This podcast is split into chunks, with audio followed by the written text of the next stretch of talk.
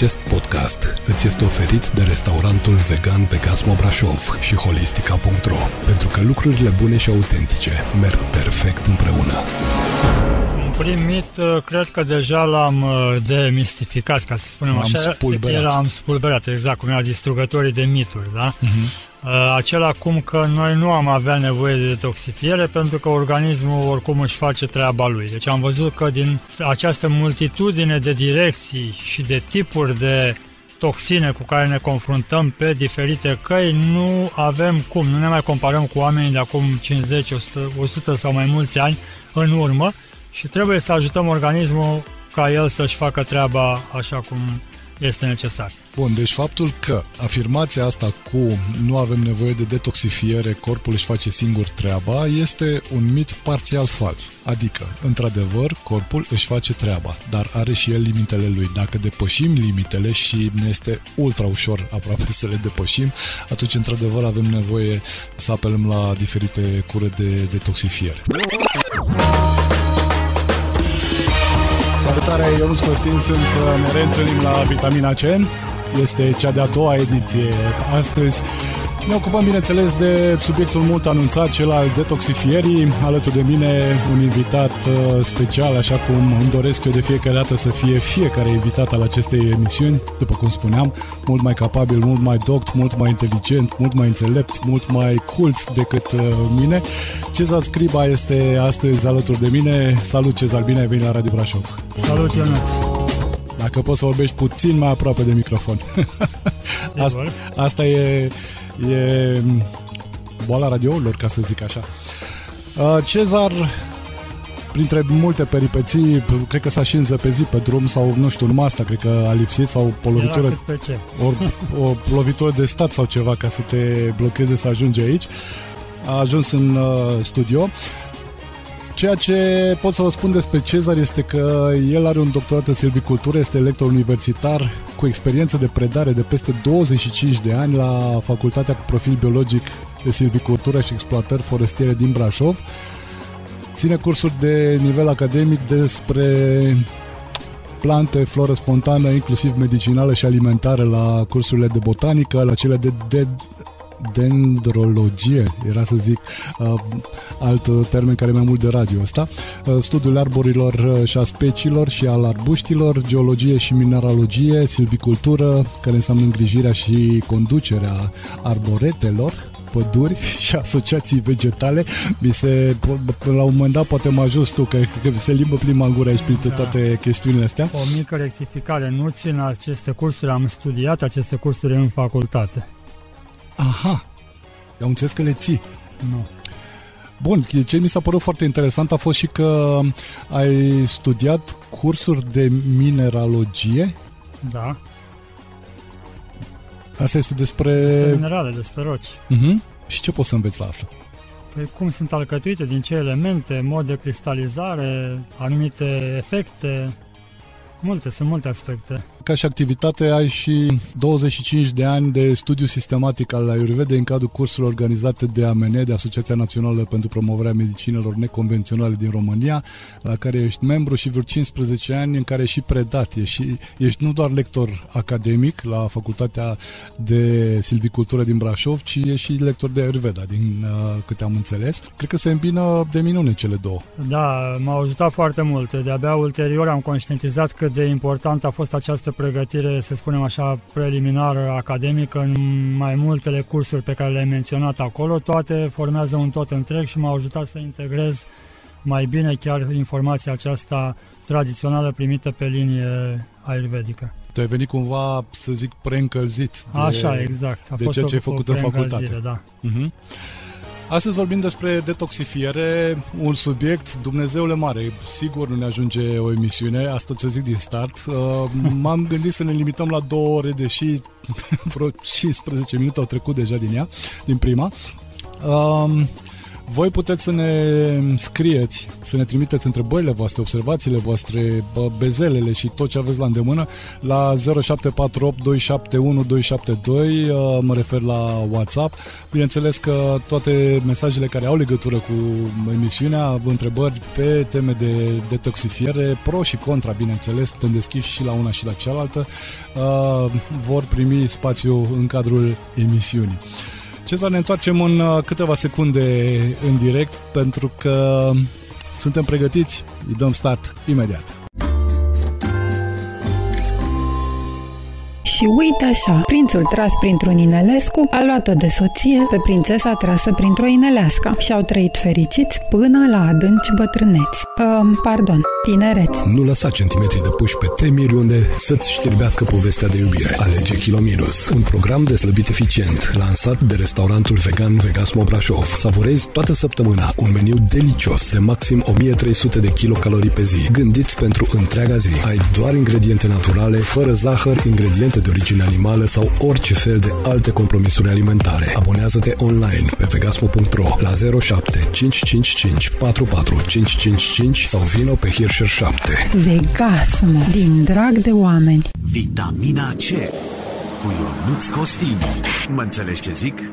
Cezar, hai să intrăm direct în pâine, să le spunem prima oară oamenilor dacă mai e nevoie, cam ce ar fi detoxifierea. Da, detoxifierea organismului ar presupune eliminarea și neutralizarea toxinelor acumulate sau introduse în organism printr-un proces natural sau printr-un proces indus. Asta ar fi așa o, o definiție mai uh, academică. Uh, practic, deci noi urmărim să eliminăm din organism tot ceea ce nu este bun, tot ceea ce influențează negativ desfășurarea normală a proceselor vitale, fiziologice. Cu alte cuvinte, de-a lungul anilor, datorită activităților specifice organismului uman, datorită condițiilor de mediu, a stresului la care este supus, a mâncării pe care o folosim, ajungem să ne impurificăm într-un grad sau altul.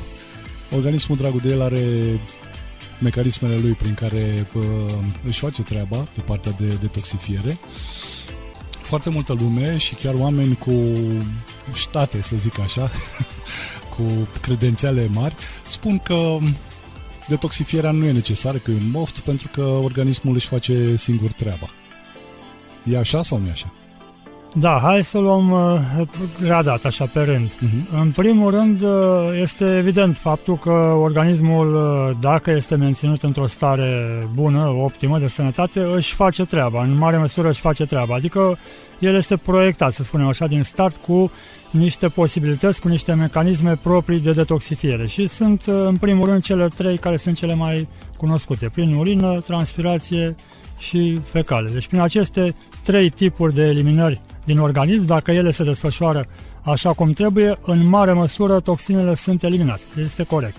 Pe de altă parte, însă, organismul acumulează în timp, așa cum ai menționat și tu mai devreme, cantități de toxine mai mari sau mai mici în funcție de cât de mult ne abatem de la starea de normal cu toți acei factori pe care i-ai menționat. Cu stilul de viață, cu stilul de alimentație, cu uh, gradul în care facem uh, mișcare sau un sport. Deci to- toți acești factori sunt de natură să ne ajute sau din potrivă să ne uh, împiedice în desfășurarea în bune condiții ale, a procesului de detoxifiere. Poate să fie depășită capacitatea organismului de purificare, zic așa, de curățare? Uh, sigur că poate fi uh, depășită. Dovada Uh, este chiar uh, faptul că mulți oameni se confruntă cu diferite probleme, de la cele mai simple, începând cu balonări, stări de greață, dureri de cap, uh, constipație, indispoziție, tonus mai scăzut, un nivel de energie mai scăzută și mergând apoi până la probleme mai serioase de genul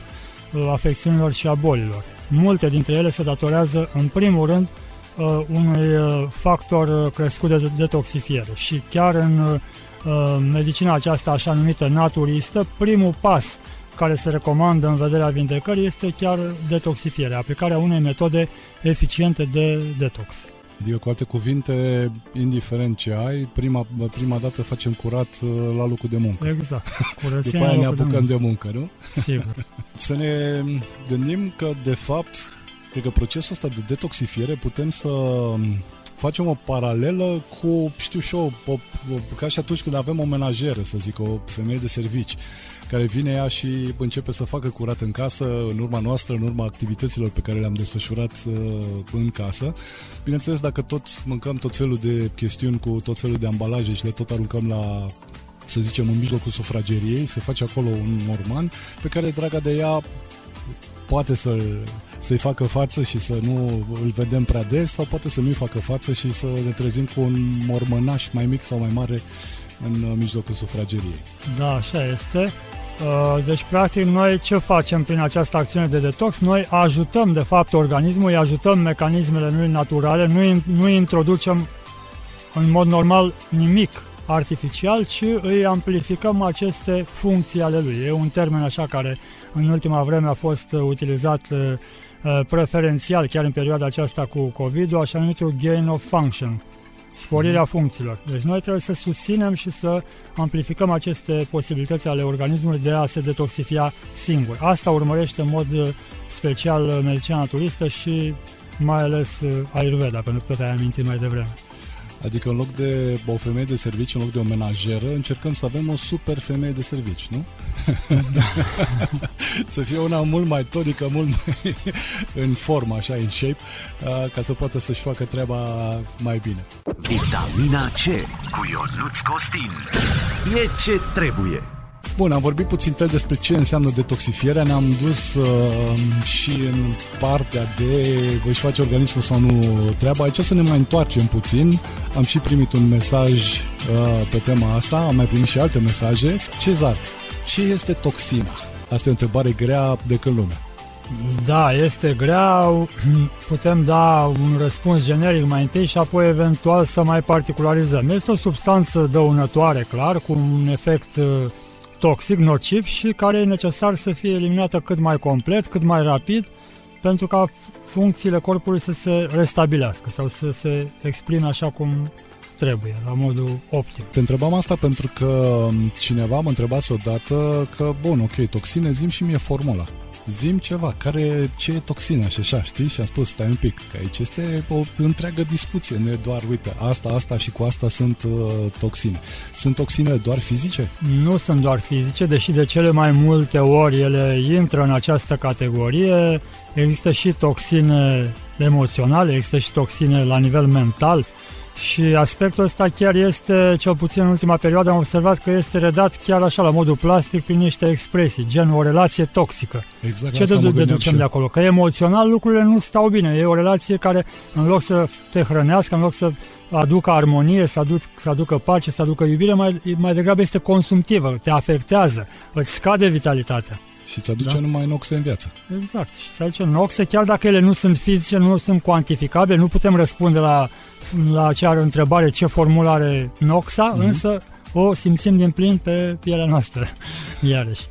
Asta este un exemplu de, să zic așa, toxină emoțională, dar aici cred că intră și tot ceea ce a rămas nedigerat, să zic așa, în ghilimele. Vorbim uh, niște teme foarte plastici astăzi. Sigur. Cred că altele sunt chiar și experiențele de viață, nu? Care se duc înspre zona de traumă, pentru că ființa respectivă nu a reușit să alchimizeze cumva experiența respectivă. Da, acestea sunt cunoscute, sunt abordate și în diferite metode din acestea terapeutice, inclusiv în uh, psihologia actuală. Se știe că sunt uh, aceste reziduri, să le spunem așa, aceste toxine emoționale generate de experiențe de viață nedigerate complet, de anumite traume emoționale și cu ele se poate lucra prin diferite metode. Important este ca la final omul să conștientizeze evenimentul respectiv, care a fost rostul sau semnificația acelui eveniment în viața lui și în felul acesta să scape de acele urme, că de fapt aceste toxine emoționale sunt urmele sau rezidurile acelei experiențe care nu a fost complet, uh, așa cum spuneai și tu bine, uh, digerate. Este exact să facem o similitudine cu mâncarea. Uneori nu ne pică bine o masă, să zicem că mâncăm seara, suntem mai obosiți, mâncăm uh, niște alimente mai grele și ne culcăm poate la scurt timp și ne putem trezi în noaptea cu o senzație de greu, de, grea, de greață, de vomă, poate uneori chiar este necesar să eliminăm conținutul acesta care nu a fost bine digerat. De ce? Pentru că el în organism nu s-a transformat în ceea ce trebuie în urma digestiei, în nutrienți, ci a generat din potrivă niște toxine, tocmai pentru că noi nu am putut digera și asimila acele substanțe. Le dăm ascultătorilor și un exemplu de toxine mentale, să zic așa, și de ce profit de faptul că tu ești cu câte un picior în fiecare lume. Și pe partea științifică, prin pregătirea academică pe care o ai, și pe partea holistică, să zic așa, prin uh, pregătirea pe care o ai în cadrul AMN, Asociației Române de Promovare a Medicinelor Neconvenționale din România. Uh, deci, da, cum stăm cu cele mentale? Da, și chiar și în această direcție, de exemplu, se spune uneori despre cineva că are o gândire toxică. La ce ne referim aici? La predominanța în sfera lui lăuntrică interioară a unor gânduri negative de tip pesimist, a unor atitudini, spre exemplu, de viață necorespunzătoare, dar pe de altă parte cărora el le acordă un mare credit, adică pentru el lucrurile stau la acel mod și tocmai pentru că el îmbrățișează acel gen de gândire, de atitudini și așa mai departe, suportă consecințele acestora. Putem face o paralelă, să spun așa, între aceste toxine mentale și cele fizice, adică așa cum ele se depun în corpul fizic, la fel se depun și în plan mental, de exemplu, sub forma unor uh, gânduri sau păreri osificate? Exact, ele se depun, să spunem așa în ghilimele, deși ele sunt foarte subtile, sub forma unor rigidități mentale, sub forma unor prejudecăți, sub forma unor preconcepții, din care se observă chiar la o discuție așa mai amănunțită cu ființa respectivă că este foarte greu să-l extrai, să-l scoți. El, cum se spune pe românește, le ține pe ale lui, chiar dacă acele ale lui îi sunt de mai mulți cunoscuți, prieteni, Uh, reflectate ca fiind neconforme cu realitatea. Adică spune, mă, mai schimbă-ți punctul de vedere, mai schimbă-ți părerea, iar el spune, nu, nu, nu, experiența mea de viață îmi spune asta și eu în aceasta cred. Sau cei care cred, nu știu, acum mă gândesc, cei care trag foarte mult spre zona de confort, nu? Zona de confort pare ea roz și căptușită cu puf, dar nu e chiar așa de roz cât pare.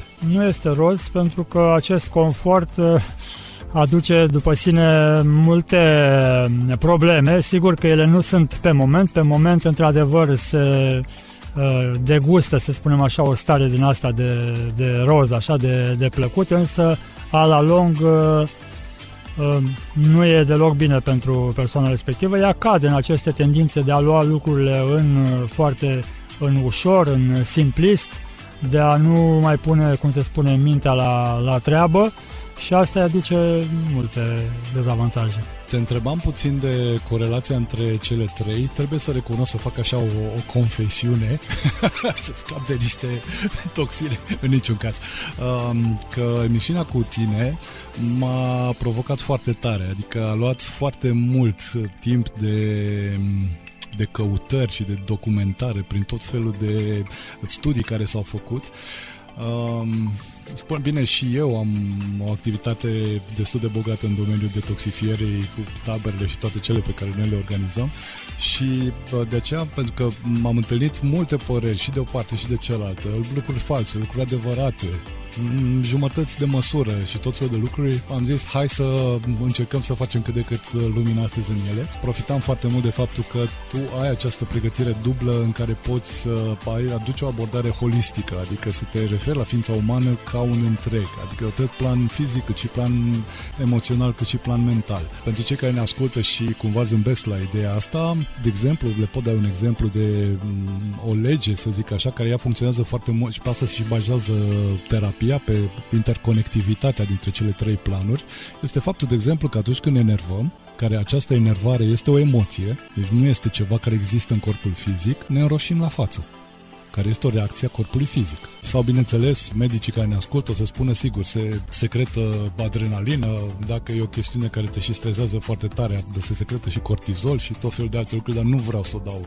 foarte tare în zona asta ca să nu se uită lumea la noi oarecum așa, cu urechea stângă, că ne ascultă. Dar chiar dacă nu o dai, realitatea asta este. Deci noi pornim de la un gând care generează o emoție și apoi generează un efect la nivel fizic, chiar prin secreția anumitor grupe, că sunt grup clase întregi de substanțe care sunt uh, create în ființa noastră și care sunt în acord exact cu acea emoție. Deci dacă noi am trăit o stare de stres, o stare de mânie, o stare de uh, contrazicere cu cineva, se secret, nu o să se secrete endorfine în situația respectivă, ci exact hormonii de stres, hormonii care ne mențin într-o poziție din aceasta combativă și care se știe și din biochimie, din medicină, dacă menținem această stare o perioadă mai lungă de timp și la intensitate mare, evident, ele se vor comporta chiar ca niște otrăuri, vor acționa în corpul nostru nu ca niște hormoni de moment care să ajute organismul să depășească acea perioadă, ci chiar ca niște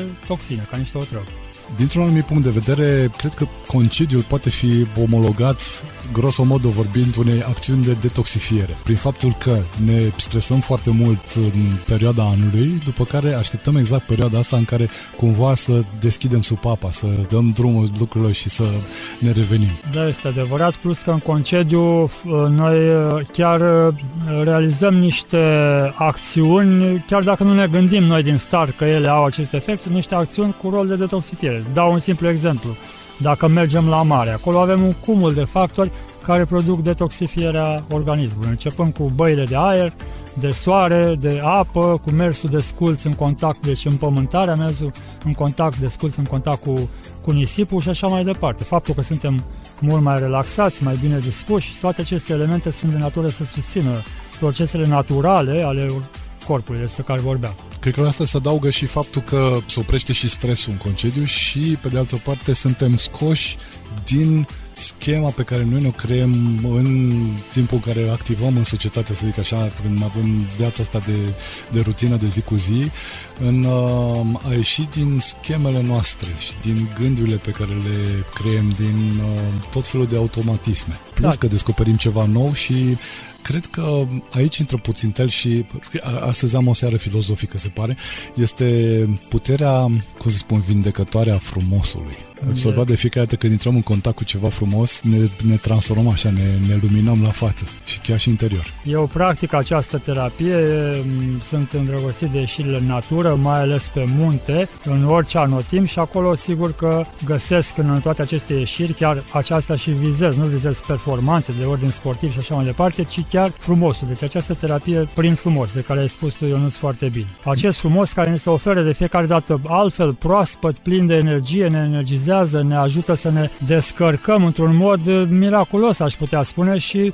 nu complet explicabil științific de toate aceste stresuri, tensiuni, energii reziduale cu care venim din așa zisa civilizație. Chiar legat de asta am o remarcă. Până atunci o să le spun celor care, nu știu, vor să vadă poze cu unele dintre locurile prin care ai fost, pentru că pentru mine au fost absolut uimitoare. Știi cum când am văzut pozele alea, mă venea, mă venea dorul de ducă.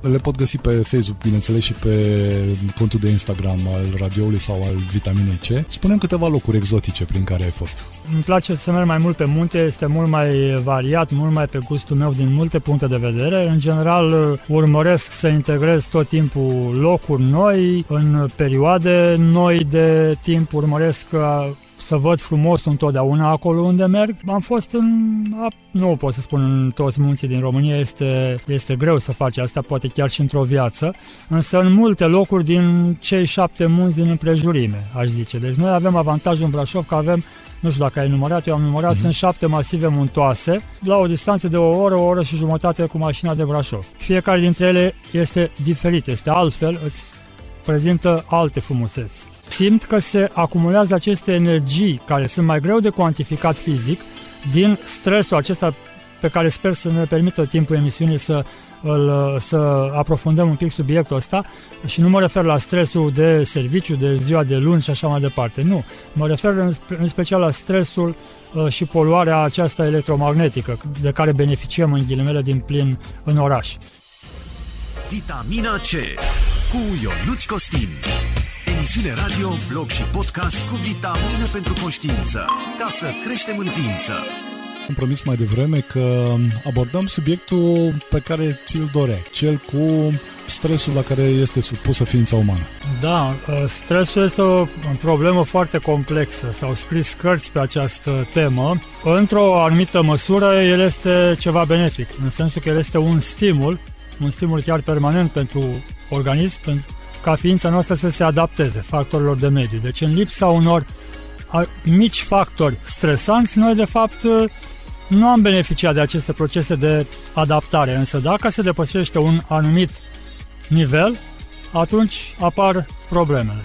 Și stresul acesta, sigur, noi îl înțelegem, oamenii îl înțeleg de regulă uh, ca fiind generat de anumite conjuncturi exterioare cea mai frecvent, de anumite frecușuri în relații, la servici și așa mai departe, dar, spre exemplu, nu iau un calcul că stresul poate fi și un stres biochimic. Deci corpul nostru se simte stresat, se simte agresat de ceea ce noi introducem, de inputurile care se spunem pe care noi le avem, nu? Și știm că sunt uh, cele trei niveluri fundamentale. Hrana, apa și aer. Da? Dacă calitatea acestora lasă de dorit, evident că organismul se va resimți.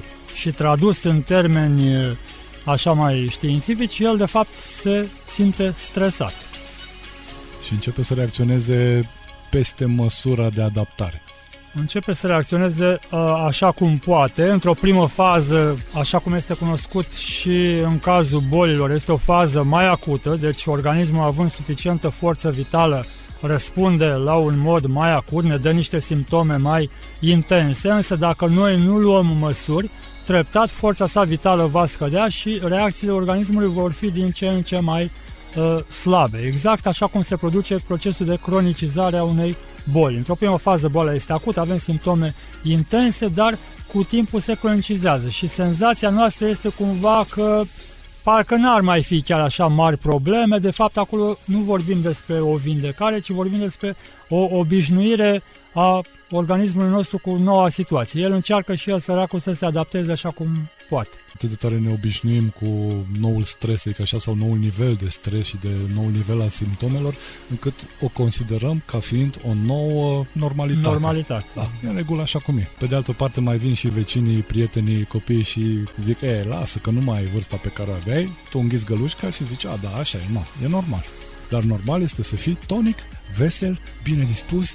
Da, și această stare nu trebuie să fie una. Deci la ora actuală trebuie să atingem un pic și subiectul ăsta, pentru că mulți oameni, mai ales pe social media, ca să dea bine pe ecrane, pe postări și așa mai departe, scot în față o, o privire din asta zâmbitoare și așa mai departe. Însă, în realitate, ei nu sunt așa. Nu sunt mai tot timpul așa, ci starea lor este de cele mai multe ori exact opusă. Doar pozează atunci pentru pe moment ca să dea bine. Și asta nu este un lucru bun, consider eu. Cred că și asta devine un factor de stres la un moment dat, pentru că încep să te autoflagelezi, că uite, eu nu sunt așa, eu nu am formele respective, eu nu mă duc la sală cum merge vecinul de la 3 în fiecare zi, ia uite ce poze își pune, ia uite ce biceps și triceps are sau mă rog ce implanturi vecina și tot așa. Ceea ce în mod normal nu e normal, ar trebui să fii cât mai conștient de tine, de așa cum ești tu și să dezvolți ceea ce ai cum se zice, fără din ce ai, nu? Așa este și cel mai important este ca acea stare de care spuneai tu de bine, de voioșie, de optimism, de energie, să fie starea ta naturală.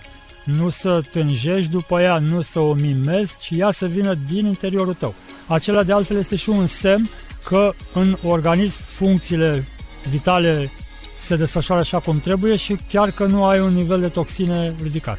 În macrobiotică, mi-aduc aminte, doctorul George Oșava spunea că, mă rog, el descrie simptomele, să zic așa, unei ființe sănătoase și printre ele era exact starea asta de voioșie și de bună dispoziție. Nu vreau neapărat să sugerez anumite lucruri, dar uite, în emisiunea trecută l-am avut invitat pe actorul Ioan Batinaș de la Teatru Odeon și am avut o sesiune serioasă de spus bancuri în direct. Bun, ne întoarcem la, la stresul la care este supus organismul și nu ne referim neapărat la situațiile de viață și la, nu știu, cei din jurul nostru, vecini, rude, uh, șefi, etc. Uh, da, stresul acesta este generat de cele mai multe ori, așa cum am spus, de intrările din organismul nostru și de modul cum noi le gestionăm, cum procesăm aceste intrări. Acum, ca să lucrurile să fie mai clare, putem să privim uh, aspectul acesta input-output, deci intrări și ieșiri din organism, pentru că sunt în număr de trei, deci am spus intrări, hrană, apă, aer, ieșiri cele, cele trei, trei funcții eliminări. de eliminare. Exact. Cele trei funcții de eliminare. Este exact ca o balanță. Dacă această balanță este în echilibru, atunci lucrurile stau așa cum trebuie și avem starea de care vorbeam mai devreme. Suntem optimiști, energici, voioși, și așa mai departe, fără să ne forțăm. Vine natural din ființa noastră. Dacă se dezechilibrează balanța, în sensul că procesele de eliminare nu mai reușesc să facă față, să elimine toxinele pe care noi le aducem fie din aportul extern, fie din faptul că nu putem procesa corespunzător, și aici cred că ar merita, în paranteză, uh-huh. să dezvoltăm un pic subiectul acesta al digerării uh, diferitelor substanțe în, uh, în organism, atunci balanța se dezechilibrează și sigur că începem să resimțim uh, efectele. Și aici vorbim uh, de subiectul la care vom ajunge foarte curând, acela al momentului în care corpul este depășit sau, mă rog, de majoritatea mecanismelor uh, de eliminare ale corpului, de curățare, de fapt, ale corpului, sunt oarecum depășite de ceea ce facem, ceea ce mâncăm, la ceea ce ne expunem, ceea ce ne înconjurăm, etc. Deși noi nu ne-am vorbit despre subiectul ăsta și multe altele care vor fi în emisiune, te întreb. Este un domeniu care pe mine m-a pasionat foarte mult din momentul în care am intrat în contact cu el, pentru că mi-am dat seama că mi afectează radical viața, cel al uh, categoriei foarte mari, numită xenohormoni. Sunt xeno și endo. Adică xeno sunt cei care sunt în exterior organismului nostru și sunt produși în exterior organismului nostru, noi aducem în uh, interiorul organismului, iar endo bineînțeles, este de la interior, sunt cei pe care îi produce sistemul nostru uh, hormonal. Citisem un studiu la un moment dat, dar era acum vreo 6-8 ani de zile, care spunea că, în general, o ființă umană, în timpul vieții ei, este expusă undeva la aproximativ vreo 70.000 de substanțe chimice care au rol de xenohormoni, adică de hormoni din exterior, care înseamnă, bineînțeles, fiecare câte o comandă dată pe cale chimică organismului. Da, sunt uh, multe substanțe exogene, deci aduse prin aport exterior sau cu care intrăm în contact într-un fel sau altul din exterior, care funcționează ca un fel de precursor sau acționează în organism similar unor hormoni, generează anumite reacții uh, chimice în organism. Și îmi amintesc și eu de, despre ceea ce spui tu. Uh, chiar Comisia Europeană spunea într-un raport prin 2008, dacă nu greșesc, deci iată sunt 15 ani, că atât uh, mediul acesta de viață natural, sălbatic, cât și omul este expus acțiunii a mai mult de 100 de mii de substanțe, 100 de mii de substanțe chimice care nu sunt suficient de bine gestionate, nu sunt suficient de bine legiferate și peste 85% dintre acestea chiar nu sunt cunoscute foarte bine în ceea ce privește mecanismele lor de acțiune și gradul lor de siguranță în uh, organism. Adică ce trebuie să înțelegem? Practic, noi suntem expuși la enorm de multe substanțe chimice, că sunt ele xenohormoni sau estrogen sau altă, au, au o altă natură, însă este important că ele până la urmă sunt niște toxine pentru organismul nostru. Sunt substanțe pe care organismul nostru nu le recunoaște, deci nu are paternuri metabolice nu, nu de transformare. Ele, da. Pe multe dintre ele mm-hmm. nu le recunoaște și ca atare este complet derutat. Nu știe nici ce să facă cu ele, nici cum să le elimine și atunci el trebuie ajutat prin aceste metode de, de detox. Deci nu putem spune, da, organismul își face el treaba, pentru că nu mai suntem în situația în care eram acum 100 de ani sau mai mult în urmă. Odată cu dezvoltarea industriei, a tehnologiei, suntem confruntați în permanență cu substanțe noi, substanțe de sinteză, substanțe produse care ne pot uh, afecta. Xenoestrogenii sunt substanțe exterioare corpului nostru pe care noi le ingerăm, care sunt estrogen-like, adică seamănă foarte mult cu estrogenii care sunt niște hormoni feminini. Sunt, dacă vrei, perechea testosteronului care este hormonul uh, masculin. Asta spun pentru cei care cât de cât nu știu să-și facă o mică idee. Studiul respectiv e un raport al Comisiei Europene publicat. Astăzi m-am uitat și eu peste el. Uh, îl puteți găsi chiar pe pagina de Wikipedia care spune despre uh, xenoestrogen estrogen și acolo la trimiteri jos în uh, subsol este trecut, puteți să-l accesați și dacă vă interesează puteți să-l citiți. Uh, xenoestrogenii, pentru că tot ai atins această um, nișă, să spunem așa, de xenohormoni, duc printre altele, dacă ne referim la partea masculină, duc la efeminarea bărbatului. Deci, exact. în urmare, uh, condiția masculină are de suferit foarte mult. E chiar apar caracteristici feminine. Caracteristici feminine, exact. De exemplu, berea este o băutură puternic estrogenică. Da, ameiul acela Da. da. este cunoscut faptul că are CSF. Dar așa un, un exemplu pe care l-am, l-am citit și eu și apoi am, mi-a fost și confirmat. De exemplu, în trecut, că nu existau mijloace din acestea mecanizate de cules, conurile de hamei cu, din care se fabrică berea erau culese de femei. Dacă una din femei era la menstruație în perioada respectivă, aproape toate femeile intrau la menstruație. Deci se producea un fenomen din ăsta de sinergie, așa, potențat de fitoestrogene din hamei. Se și știe că băutorii de bere mă refer din partea masculină, dezvoltă anumite caracteristici feminine datorită estrogenilor puternici conținuți în uh, bere. Berea, de altfel, consumul de bere mai era un remediu pentru femei care au un deficit în uh, partea asta. Mă rog, nu vreau neapărat să venim cu remediul ăsta, că Da. mai sunt o grămadă de altele. Dar este foarte important să ne dăm seama pentru că stăm și ne gândim că, ok, bun, avem toxine care, ce, nu mănânc eu curat, doar toxinele de acolo îmi vin. Nu, e foarte greșit. Este doar o feliuță extrem de micuță față de câte alte feliuțe sunt în plăcinta asta numită factori intoxicanți, pe de o parte, sau agresanți ai uh, ființei umane. Partea asta a xenohormonilor uh, este foarte importantă pentru că sunt substanțe care sunt asemănătoare hormonilor din ființa noastră, care, exact ca și hormonii, dau anumite comenzi pe cale biochimică organismului. Fa asta, crește asta, nu crește asta, inhibă asta, etc. etc. Dacă tot vorbim de substanțe care ne agresează foarte mult, aș fi vrut să ajungem undeva și în zona cosmeticelor. Cum stăm cu cosmeticele? Și bineînțeles cu publicul feminin care le consumă, unele din păcate din belșug. Cosmeticele sunt, uh, cosmeticele mă refer la acestea care se găsesc uh, produse, să spunem așa, pe o scară m, semi-industrială, care se găsesc în comerț și care sunt uh, destul de accesibile la preț. Nu este niciun secret, se pot accesa documente pe internet câte dorim și studii de asemenea, care uh, relevează faptul că ele sunt pline de tot felul de substanțe chimice. Deci, practic, ele sunt un fel de cocktailuri de substanțe chimice. Pe lângă substanța aceea de bază, că avem un pigment, un colorant, dacă e vorba de un farț și așa mai departe, sau substanța antiperspirantă, să spunem, și așa mai departe, baza în care sunt încorpo- încorporate aceste elemente de interes, să spunem, pentru noi, pentru care noi folosim acel produs cosmetic, este un cocktail de chimicale. în care cocktailul Molotov este un fel de mic puiuț față de ce e acolo. Am uh, citit un studiu care spunea cam câte substanțe sunt, de exemplu, în vopseaua de păr folosită de femei, ajungem imediat la el. Am citit o sinteză legată de cosmetice, e făcută din uh, două rapoarte, aș putea spune. Unul se numește Parabens in Cosmetics, publicat de FDA, adică de US Food and Drug Administration, și celălalt e The Health Controversies of Parabens, adică controversa în sănătatea parabenilor, publicat de e pe ncbi.gov, e Biblioteca Națională de Medicină, Centrul Național de Informații în Biotehnologie, uh, un studiu semnat de Kirchhoff și Games.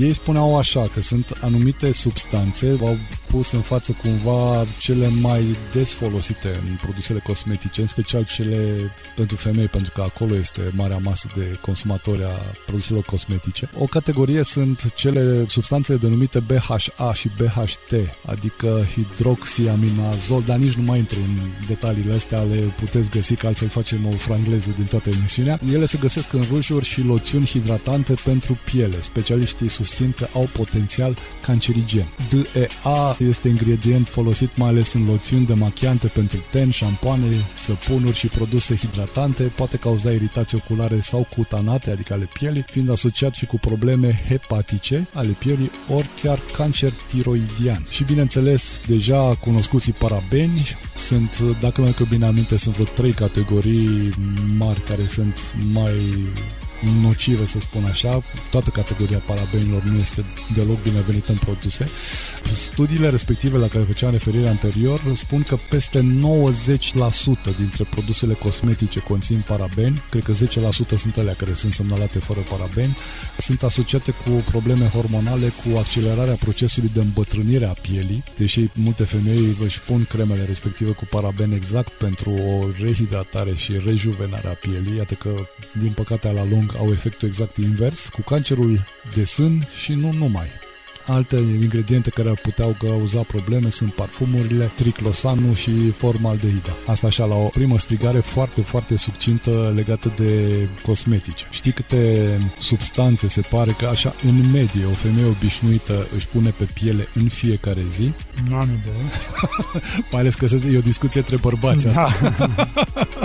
Să știi că am întâlnit cifre vehichelate chiar de către o, un medic, o doctoriță din România. Ea spunea că undeva la vreo 500 de substanțe zilnic. N-am găsit cifra asta confirmată pe nicăieri. În schimb, într-adevăr, am găsit studii în special americane și britanice care spuneau că sunt undeva cam în jurul cifrei de 170. Dar cred că chiar de ajuns și dacă ar fi fost, nu știu, un sfert dintre ele. Toate aceste substanțe și mai ales că ele acționează împreună, deci acționează sinergic, dar sinergia aceasta nu este una fericită de data aceasta, ci din potrivă, toate constituie factor de stres pentru organism. Adică, practic, s-au studiat din punct de vedere biochimic și s-a ajuns la următoarea concluzie. Spre exemplu, apropo de perturbatorii endocrini de care vorbeam mai devreme, mm-hmm. Xeno, acei xenohormoni sunt doar o parte dintre perturbatorii endocrini. Am găsit un document, de exemplu, al Camerei Deputaților din România, care preia din directivele europene și tratează această problemă, cum sunt legiferate, cum, sunt, cum se caută să fie pusă o anumită stabilă împotriva uh, utilizării acestor perturbatori endocrini și pentru protejarea uh, populației. Ce vreau să spun uh, este faptul că, uh, spre exemplu, se spune că uh, acești, uh, aceste dispoziții cu privire la perturbatorii endocrini sunt incluse în prezent în legislația privind pesticidele care sunt folosite pe scară largă în agricultură, substanțele chimice în general conform regulamentului RICI, este un regulament care reglementează acestea, dispozitive medicale și apă. Și apoi se vine pe fiecare din aceste patru uh, capitole cu reglementările care sunt. Sunt anumite substanțe care au fost recunoscute ca având un potențial uh, toxic destul de mare și ele sunt reglementate strict sau unele dintre ele sunt interzise sau altele sunt în curs de a fi interzise. Uite, eu am găsit o cercetare a biochimistului britanic Richard Benz, care a petrecut 3 ani într-un studiu, uh, studiind ingredientele din cosmeticele și articolele de igienă personală um, a femeilor din Marea Britanie. Știu că s-a întins deci pe cei trei ani de zile, mi se pare că a fost undeva la vreo 50.000 de femei. Este un studiu foarte important și foarte mare.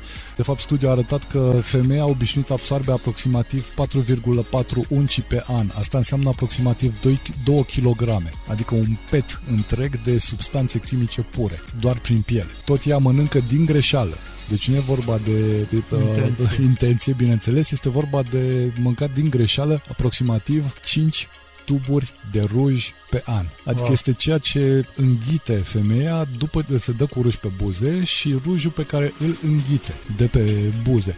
5 tuburi de ruj pe an, poți să zici că e, hai, pe un an de zile, 365 de zile, dacă împărțim ce, oricum nu simți foarte mult când înghiți. Totuși, dacă obișnuiești să te tot dai cu ruj, este o administrare relativ constantă, a unei doze foarte mici, dar constantă. Problema nu e la o administrare în general, că administrezi o dată, de două. Ocazională. Exact, este doar la repetiție. Pentru că ea e mama învățării și, din păcate, în cazul nostru și învață... mama acumulării. Da, și învață organismul uman uh, anumite lucruri care n-am vrea să-l uh, învețe. Deci sunt cam 5 tuburi de ruși pe an și de-a lungul vieții calculat așa la o, o viață medie, este echivalentul a aproximativ 6 kg de untură pură. Cam atâta consumă ocazional. Eu mi-am pus și link aici pentru că chiar vreau să-l includ într-un articol. Cum o să, nu știu, sărim în altă zonă? Nu, dacă îmi permiți, aș vrea rog, un pic să revin, pentru că îmi dau seama că n-am încheiat ideea dinainte. Ce voiam să spun cu acel, acele cocktailuri de substanțe la care suntem expuși cu atât mai mult femeile care folosesc mai multe cosmetice, este următorul aspect. S-a, s-a studiat, un, e un aspect cunoscut în biochimie.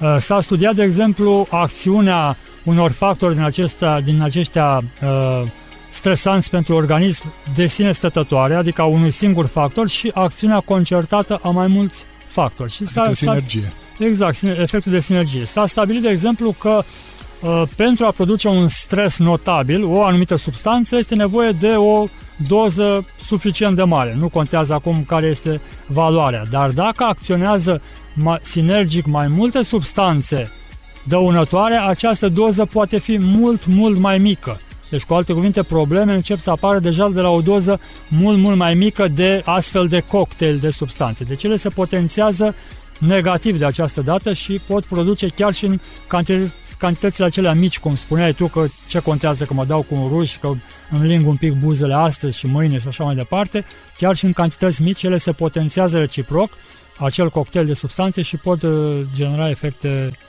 foarte neplăcute.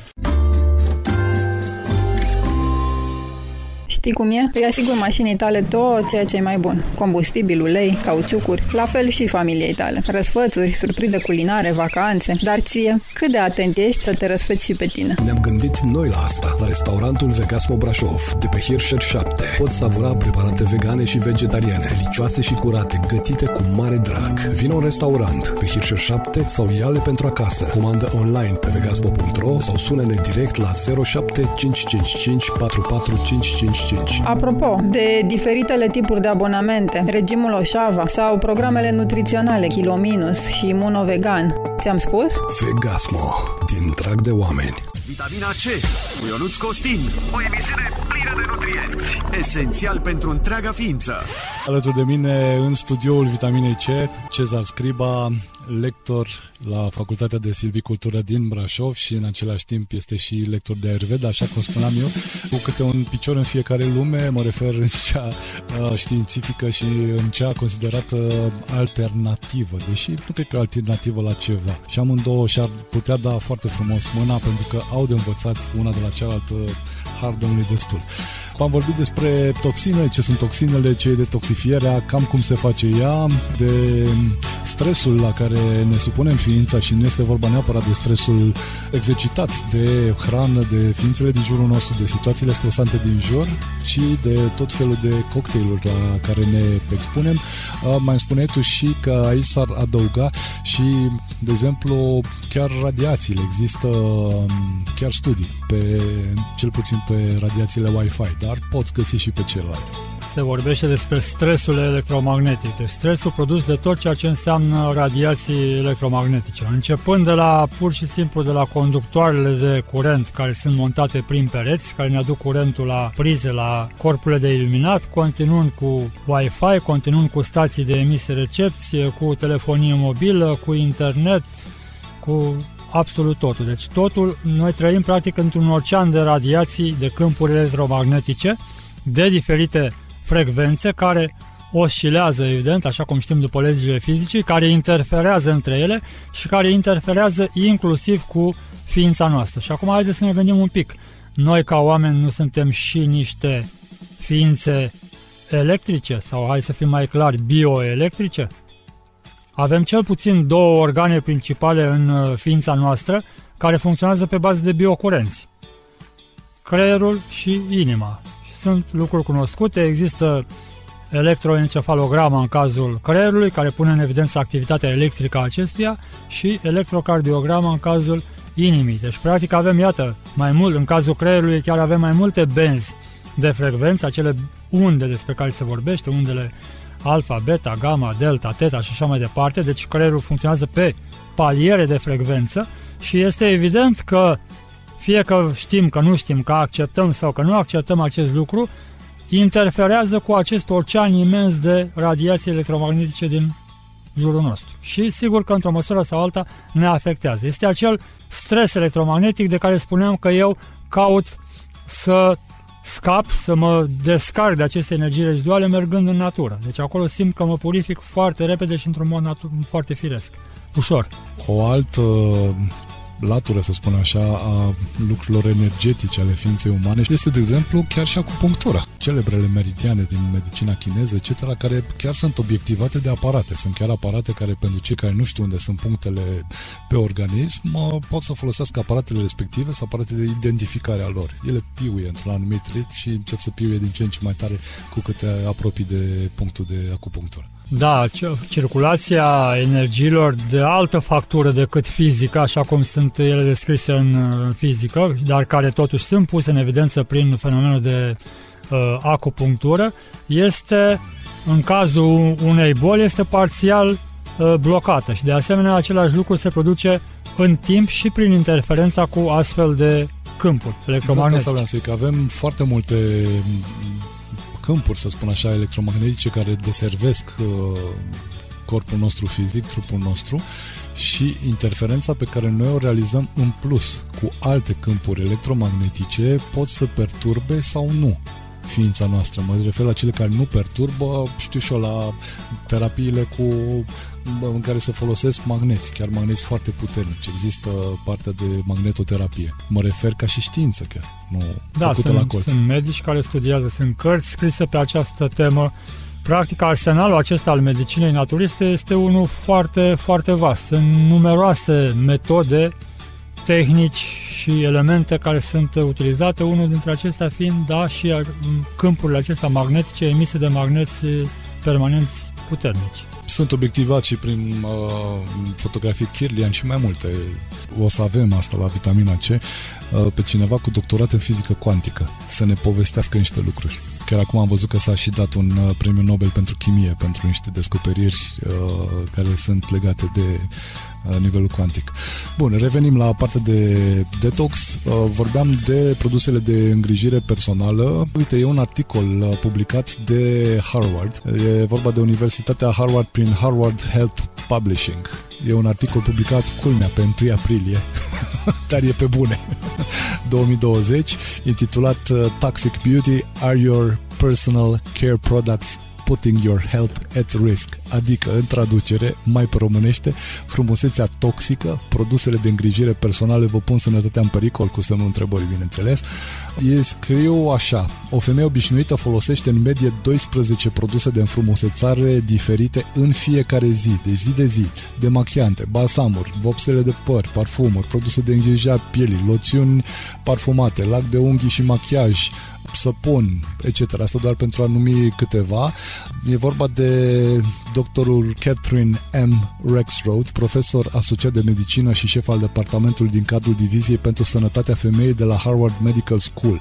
Ea spune așa, produsele sunt testate pentru a se asigura că nu provoacă probleme pe termen scurt, cum ar fi, de exemplu, iritația pielii, dar nu sunt testate pentru siguranța pe termen lung. FDA intervine doar dacă oamenii se plâng cu adevărat de un produs, deoarece bănuiesc că le-a făcut rău. Înainte de aceasta, sarcina revine exclusiv companiei. Da, și cu asta am spus cam totul, adică în toate domeniile nu se fac studii a la lung prin care să se observe, să se cuantifice statistic efectele secundare negative de cele mai multe ori care apar în, și asta este doar un exemplu, utilizarea cosmeticelor, dar la fel s-ar putea face și pentru alimentația aceasta atât de Exact. chimizată care este în ziua de azi. Am vrut să rămânem uh, în zona asta pentru că dragile noastre, din păcate, stau bine la capitolul ăsta de folosit masiv unele dintre ele, chiar produsele cosmetice. De exemplu, tot în articolul ăsta, eu am citit o chestie care pe mine m-a ultra îngrijorat, din fericire nu mă privește pentru că nu folosesc produsele respective,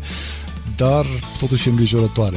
Deci în același articol este un uh, subcapitol care se numește Hair Dye and Breast Cancer, adică vopseaua de păr și cancerul la sân. Este citat un studiu publicat online pe 3 decembrie 2019 de International Journal of Cancer care a descoperit o legătură între vopseaua de păr utilizată de femei și cancerul la sân. Femeile din studiu care au folosit vopsea de păr permanentă cel puțin o dată în perioadă de 12 luni. Deci dacă au folosit o Dată vopsea pe an. de păr o dată pe an. Îți dai seama, deci doar o dată pe an și sunt multe care totuși depășesc cu bine și cu brio cifra asta, au avut un risc cu 9% mai mare de a dezvolta cancer la sân decât femeile care nu au folosit vopsea de păr. Și legat de asta, un profesor, uh, pe Tamara James Todd Mark, un profesor asistent la mediul de reproducere și epidemiologie perinatală din cadrul Școlii de Sănătate Publică Howard, comentează următoarele. Că am efectuat un studiu în urmă cu un an, adică în 2019, în care am văzut rezultatele similare pentru vopselele de păr. Unele produse de grijire a părului conțin peste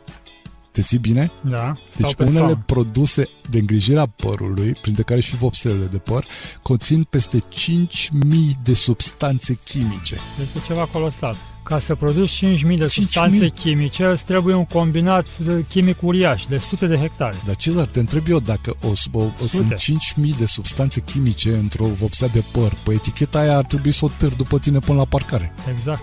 Deci asta înseamnă că sunt trecute infim de puține substanțe Da, și că probabil sunt cele mai nedeclarate. puțin dăunătoare. Și uh, pot să spun chiar pentru că m-am confruntat cu asta în domeniul etichetării. Din fericire, România stă extraordinar de bine din punct de vedere legal la reglementările legate de etichetarea produselor. Da. Atât începând de la restaurante până la producătorii locali de diverse chestiuni. Și chiar m-ar bucura enorm de mult dacă ascultătorii noștri și în cazul nostru de acum, mă rog, al subiectul de acum ascultătoarele noastre, dar în general ascultătorii noștri s-ar obișnui să citească eticheta. și să știe să interpreteze corect, adică să aibă o, un ceva gen un dicționar, o, o carte în care să, acele toate eurile, acelea codificate să fie explicate și mai ales care sunt cele mai nocive, ca să știe Da. da. la ce se expun. Deci, revin la studiu și spunea așa că unele produse de îngrijire ale părului conțin peste 5.000 de substanțe chimice, inclusiv unele despre care se știe că perturbă echilibrul hormonal natural al organismului sau care au efecte cauzatoare de cancer la animale. Totuși, studiile care s-au ocupat de vopselurile de păr în trecut au fost un pachet mixt, adică unele au zis că sunt ok, altele au zis că nu sunt ok. Asta este un studiu din 2019. Se pare că, între timp, venind mai spre actualitate, toxicitatea s-a mai redus. Poate, sper eu, asta nu știu să spun, o zic eu de la mine, poate s-a mai redus un picut și numărul ăla de substanțe, dar de la 5.000 și dacă s-ar reduce la jumate, s-a Tot ajuns sunt la foarte multe. 2500 de substanțe într-o chestiune de asta de colorat părul. Și mai ales că există și substanțe naturale de colorat părul. Sunt cele pe bază de henă. Te dai mai des, dar măcar petreci mai mult timp cu ai tăi. Un corolar, o consecință a ceea ce ai spus tu, devine și mai evidentă necesitatea detoxifierii, uh, negând acel mit care spune, nu domnule, avem organismul, dacă sunt sănătos, organismul își face treaba lui, eu nu am nevoie de detoxifiere. De ce să pierd eu timp, bani cu prostiile astea? Exact. Da? Și mă bucur că ai pus punctul pe I de la vitamină. Hai să ne imaginăm puțin. Uite, facem un exercițiu de imaginație. Eu ca ființă umană am așa, toxine care ai poluarea, dacă vrei, care vine prin aer. Efectiv, aerul pe care îl respir. Sunt microparticolele de care discutam noi mai devreme. Mai nou sunt microplasticele pe care le găsești prin temir pe unde și încep să devină nou light motiv al societății ca și obiect de preocupare de reducerea micro, microplasticelor. Sărim peste. Radiațiile electromagnetice care nu sunt neapărat cele mai benefice din uh, jurul nostru. Aditivii de tot felul din mâncarea pe care o îngurgităm, cei din apa pe care o bem. Stresurile pe care ni le aplicăm din punct de vedere chimic de care v-am discutat până acum, începând de la îngrijirea personală până la, știu și eu, absolut orice din jurul nostru. Stresurile pe care ni le administrăm relațional atât din relația de cuplu, cât și din relația de servici, de bună coabitare, dacă vrei, cu vecinii noștri din bloc, din cartier, din ce mai fi. Un domeniu, dacă vrei, deloc de neglijat este cel al pesticidelor pe care le folosim în uh, agricultură și pe care după aceea le îngurgităm prin fructele și legumele pe care le, le mâncăm. Deci, într-adevăr, observația asta cu faptul că organismul își face singur treaba. E adevărat, își face singur treaba. De asta are sistemele pe care le are.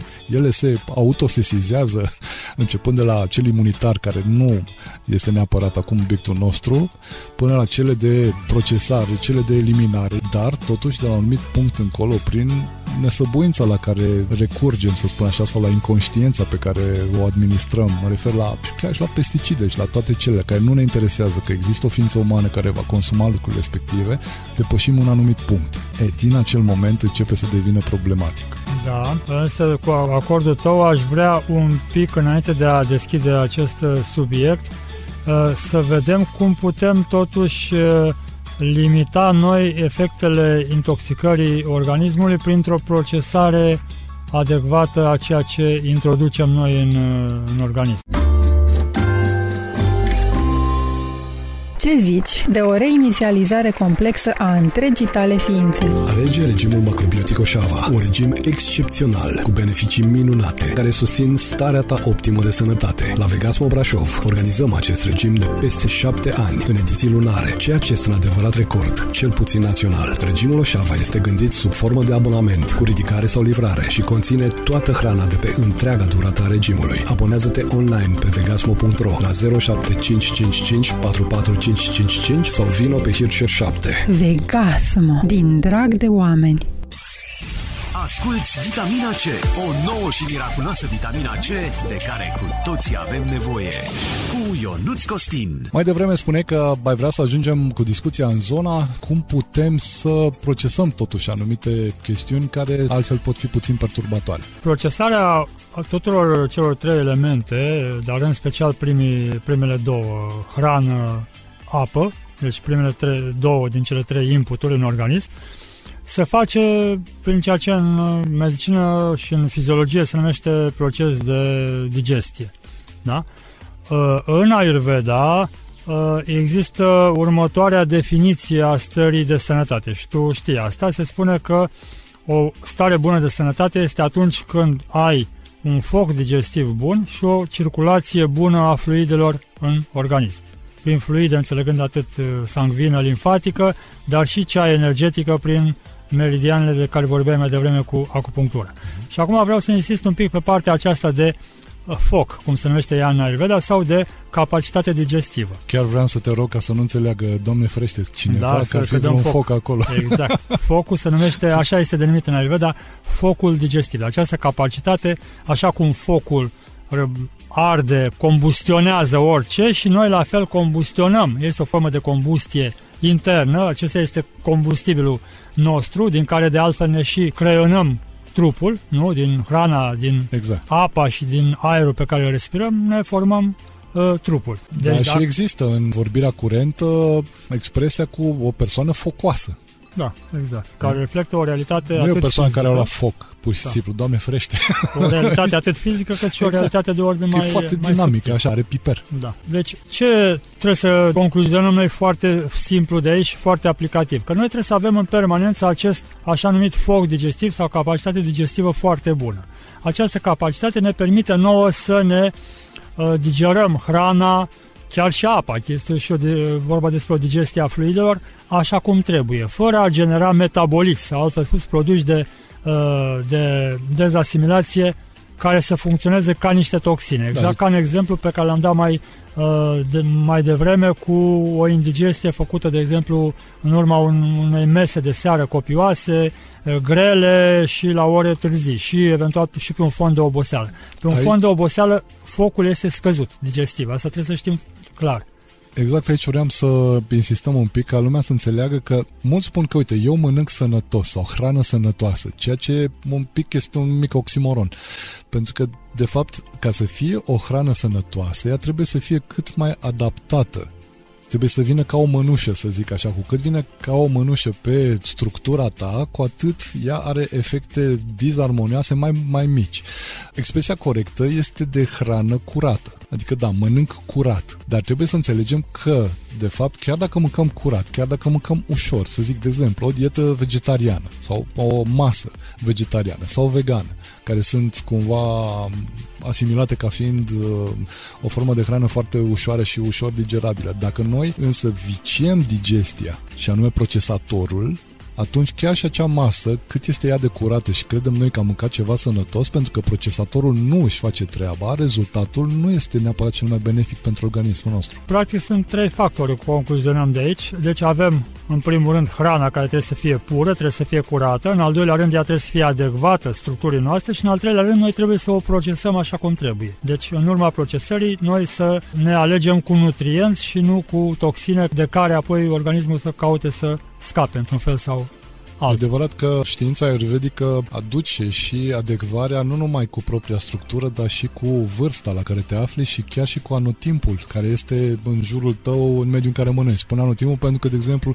la noi e în toamnă acum, dar dacă iei avionul și zbori în India, acolo sunt alte condiții de mediu, este alt anotimp, poți să mănânci aceeași mâncare, dar este altceva. Ca dovadă este, de exemplu, deși suntem aceeași ființă și considerăm că avem aceeași digestie, totuși digestia noastră nu este aceeași, nu este uniformă pe toată durata anului. Dovada este că, de exemplu, vara, când este canicula afară, nu putem să mâncăm mâncărurile cu uleiuri și cu tot felul de găteli pe care le mâncăm iarna. Și mergem cu cât e mai mare canicula, mai spre sucuri, freșuri, apă. Și din potriva, acum, de exemplu, toamna, când începe și resimțim deja că a început să se răcească vremea, dar să se apropie de vremea normală de octombrie, eu simt faptul că focul digestiv, deci această capacitate digestivă se amplifică, deci simt nevoia să mănânc alimente mai consistente, mai uleioase, mai uh, grele, așa numite, deci care să mă ajute să încep să acumulez niște mici uh, provizii, niște mici rezerve pentru iarnă. Deci iată că organismul are această capacitate a lui naturală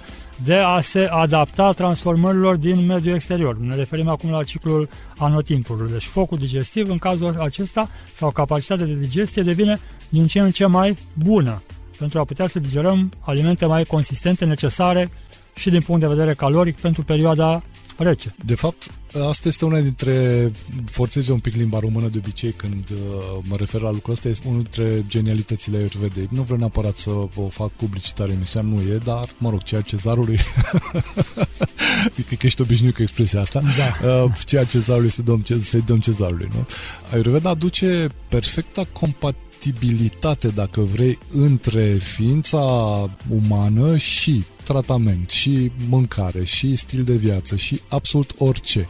E ca un fel de joc de Tetris. Cu cât reușești să adaptezi mai bine, să um, aduci într-o congruență propria ta structură cu ceea ce administrezi sau la ceea ce o supui, chiar și la cururile de detoxifiere, cu atât beneficitatea este mai mare. Cu cât este o dizarmonie între cele două sau o dezaliniere, cu atât efectul nu este chiar atât de benefic.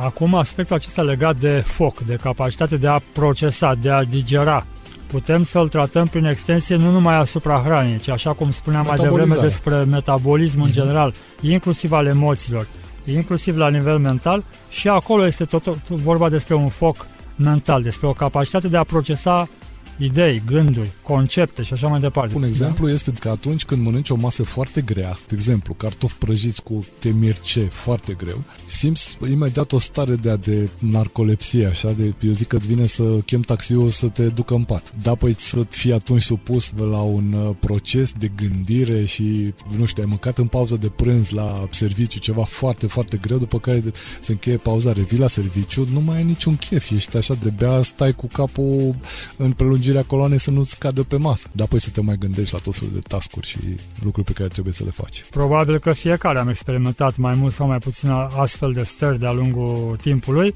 că îngreuierea pe care o simțim la nivel digestiv o resimțim conex și la nivel uh, mental. Deci cele două forme de foc, ca să, cum, așa cum am numit-o noi, uh, sunt uh, conexate între ele și chiar interferează. Și poate că ar fi bine să atingem și subiectul că cu siguranță ascultătorii sunt uh, curioși, am făcut curioși, bun, bun, e bine să avem un foc digestiv bun, un foc mental bun, să putem procesa gânduri, idei, concepte și așa mai departe, dar cum uh, facem? Ce metode practice, accesibile, simple avem pentru aceasta? În domeniul alimentar, digestiv, uh, propriu-zis, lucrurile stau la un mod simplu, aș spune. În primul rând este util și chiar indicat să ne extindem uh, sfera de cunoștință în uh, utilizarea condimentelor.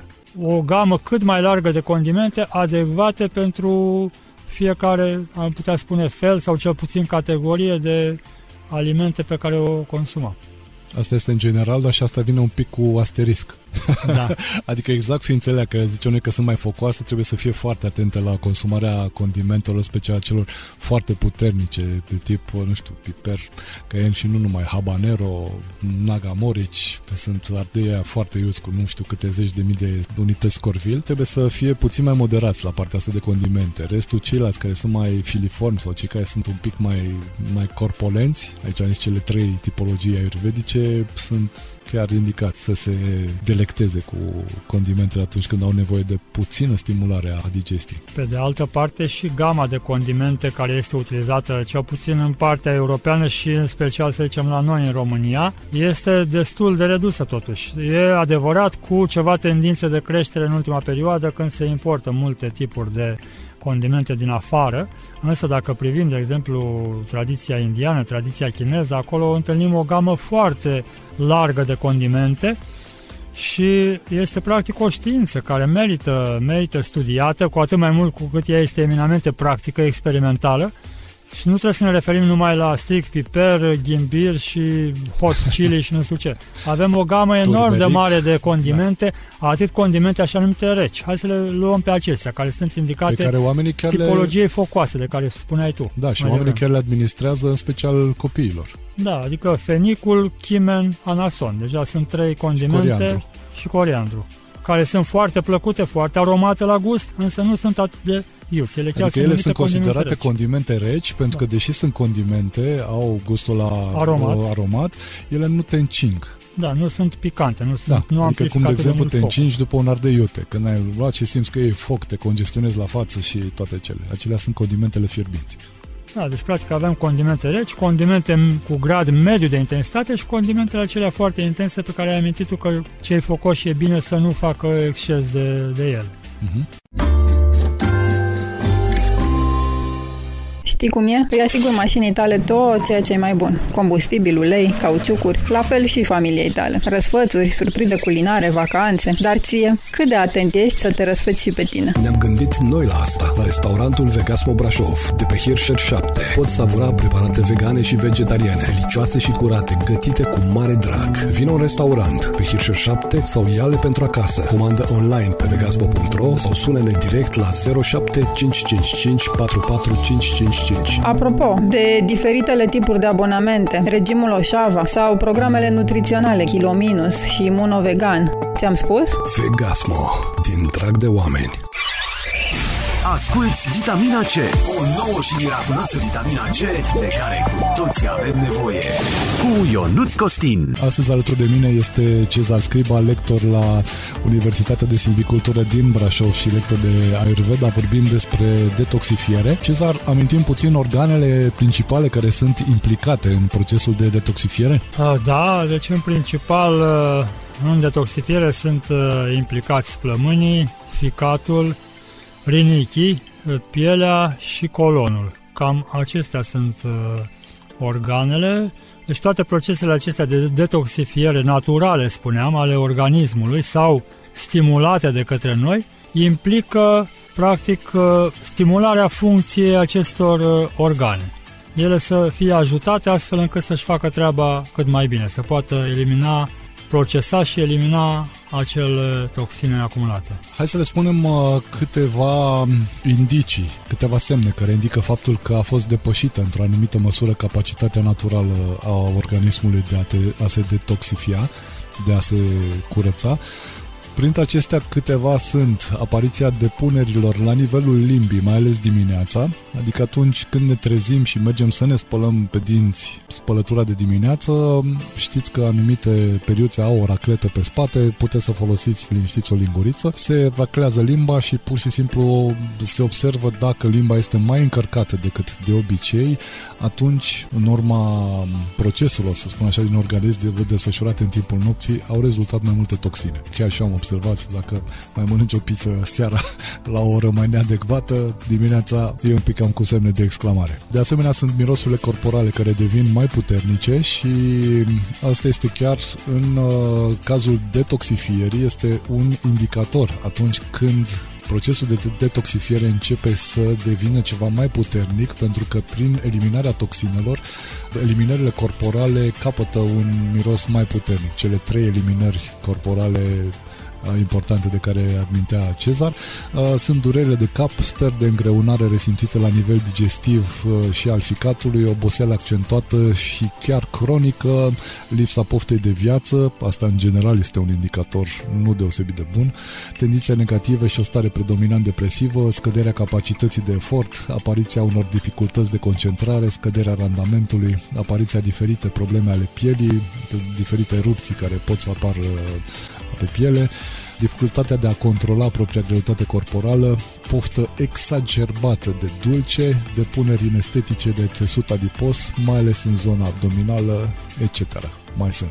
Pe lângă aceste simptome care ne atrag atenția că este momentul sau cazul să realizăm o detoxifiere și ne apucăm să realizăm această detoxifiere, mai ales dacă problemele sunt ceva mai uh, acute, într-o primă fază apa, poate să apară, nu este obligatoriu, poate să apară un fel de criză de detoxifiere. Adică uh, acele simptome pe care tu le-ai enumerat mai devreme să se acutizeze, acele dureri de cap să fie mai intense, acele senzații de disconfort, poate de greață și așa mai departe, este exact ca și în cazul crizei de vindecare.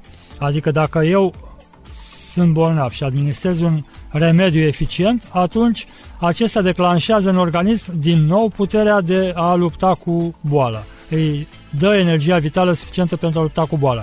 Și atunci acele simptome care inițial erau acute și trecuseră după aceea mai estompate în faza cronică, se reactivează. Deci acesta este un semn că este momentul să continuăm și nu să ne oprim pentru că acea, uh, acele remedii în cazul vindecării sau respectiva cură pe care o fac de detox nu ar funcționa cum trebuie sau că mi-ar face rău. Nu, din potrivă, noi trebuie să continuăm. Sigur, fără să forțăm, organismul însă este cazul să continuăm pentru că este un indiciu că suntem pe drumul cel bun, că încep să se elimine toxinele și uneori această eliminare poate să fie însoțită și de fenomene oarecum mai violente, ca să spunem așa. Poți să ne dai câteva exemple de metode de detoxifiere? Una dintre cele mai, meto- mai uh, utilizate și mai simple metode de detoxifiere este chiar postul, parțial sau total. Adică, practic, încetăm alimentarea cu hrană a organismului și, în felul acesta, energia pe care el ar consuma-o pentru a metaboliza hrana, o folosește acum pentru amplificarea, așa cum spunea, gain of function, deci pentru sporirea funcțiilor organelor excretorii, care în felul acesta reușesc să dreneze și să evacueze toxinele acumulate în timp. S-au făcut, de exemplu, observații și la animale și animalele când sunt bolnave, intră automat într-o astfel de perioadă de post. Nu mai mănâncă pur și simplu sau cel mult consumă anumite ierburi, chiar și la pisici se știe, care le ajută să se vindece sau să se detoxifice. Legat de post, sunt vreo trei variante. Două variante de post complet. Este unul fără nimic, adică nu mănânci și nu bei absolut nimic. Este cea mai dură. Faza, în, în mod normal, ar trebui să ai o mică pregătire anterioară ca să poți să abordezi așa ceva, altfel este o, un prilej de, sau o ocazie de frustrare. A doua formă de post complet este cea în care bei apă, mai e denumit și postul alb dacă nu mă înșel, și după aceea la postul parțial este ceea ce mai nou a devenit o adevărată modă de intermittent fasting sau postul uh, intermitent. Să știi, eu chiar mă gândesc pe tema posturilor să facem o emisiune. Facem o emisiune așa în liniște, știi, fără nicio muzică, fără nimic, da. totul postul negru, poate o emisiune neagră. În perioada de pregătire, când coincide și cu postul creștin, poate da. că e binevenit uh-huh. atunci. Facem Eu recunosc, nu am o experiență foarte bogată, mie nu-mi priește foarte mult postul, dar anumite forme le-am, le-am încercat și eu și într-adevăr efectele sunt... Uh, Ca să ne înțeleagă oamenii, tu spune că nu-ți priește foarte mult postul, adică, mă rog, în Ayurveda există trei tipologii. Vata, Pita, Kapha, e, tipologia Vata e cea mai filiformă, așa mai uscățică, îi spunem noi în limbaj comun oamenii. E cea de mijloc care e mai focoasă, așa, e cea care o mai vedem și prin telenovele, că are parte de drame de situații și de ieșiri din ele, care este tipologia pita, deci cea mai focoasă și cealaltă tipologie care e așa mai de pământ, cum s-ar zice, este cea mai corpolentă, tipologia capa. Mai este reprezentată și ca o amforă de lut, așa. Pentru prima tipologie, cea de tip vata, postul este ceva mai uh, provocator pentru că are un efect așa usucător, ea fiind deja un pic mai uscățică. Eu spun, din experiența chiar cu postul, am avut, nu știu, mult, vreo, cred că vreo 18 ani am ținut aproape săptămânal post negru și chiar plănuiesc să mă întorc pentru că deși lumea când aude post negru leșină zice, vai, doamne frește, nu vreau, nu trebuie, dar ce senzație să ne chinuim.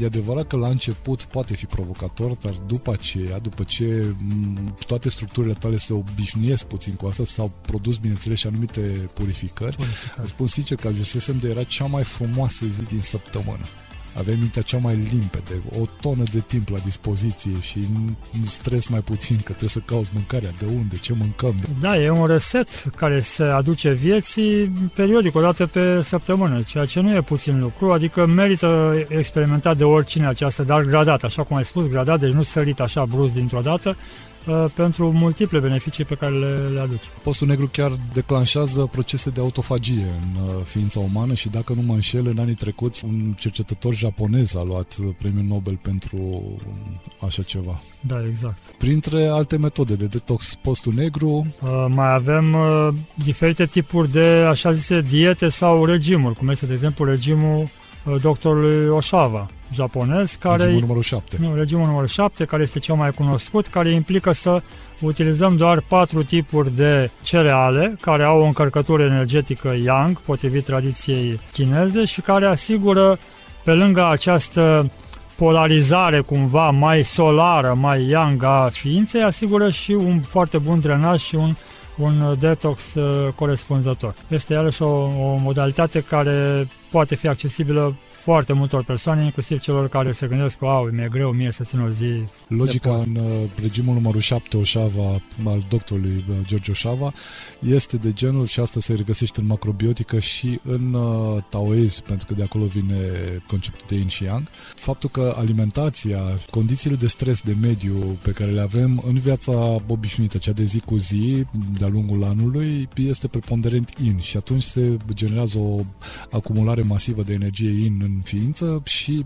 curele Oșava, care în principiu sunt cam două pe an, aduc o infuzie masivă de energie opusă, de tip yang. Adică e ca și cum ai adunat foarte mult rece în tine și de două ori pe an faci o saună foarte puternică de energie fierbinte ca să echilibrezi cele două energii. Asta este așa, spus în două cuvinte, chestiuni care le găsiți în cărți întregi. Da, dacă eu spun în felul următor, dacă ar fi să facem așa o clasificare foarte pe scurt a metodelor de detox, noi am putea să le grupăm practic în funcție de cele patru elemente care sunt cunoscute în toate tradițiile spirituale. Uh-huh. Ne referim aici la elemente de natura pământului, de natura apei, de natura focului și de natura aerului.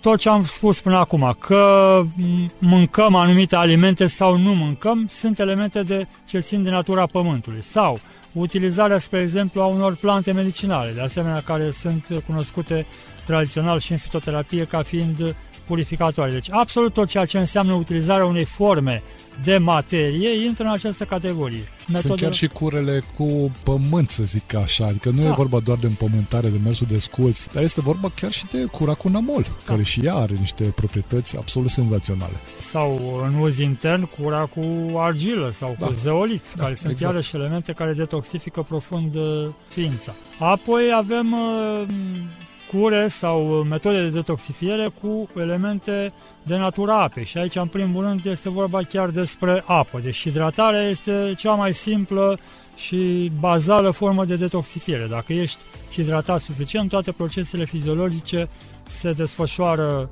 așa cum trebuie. Eu aici am mai multe cărți, Ionusul l-ai văzut pe masă. Ai fugit de lângă microfon.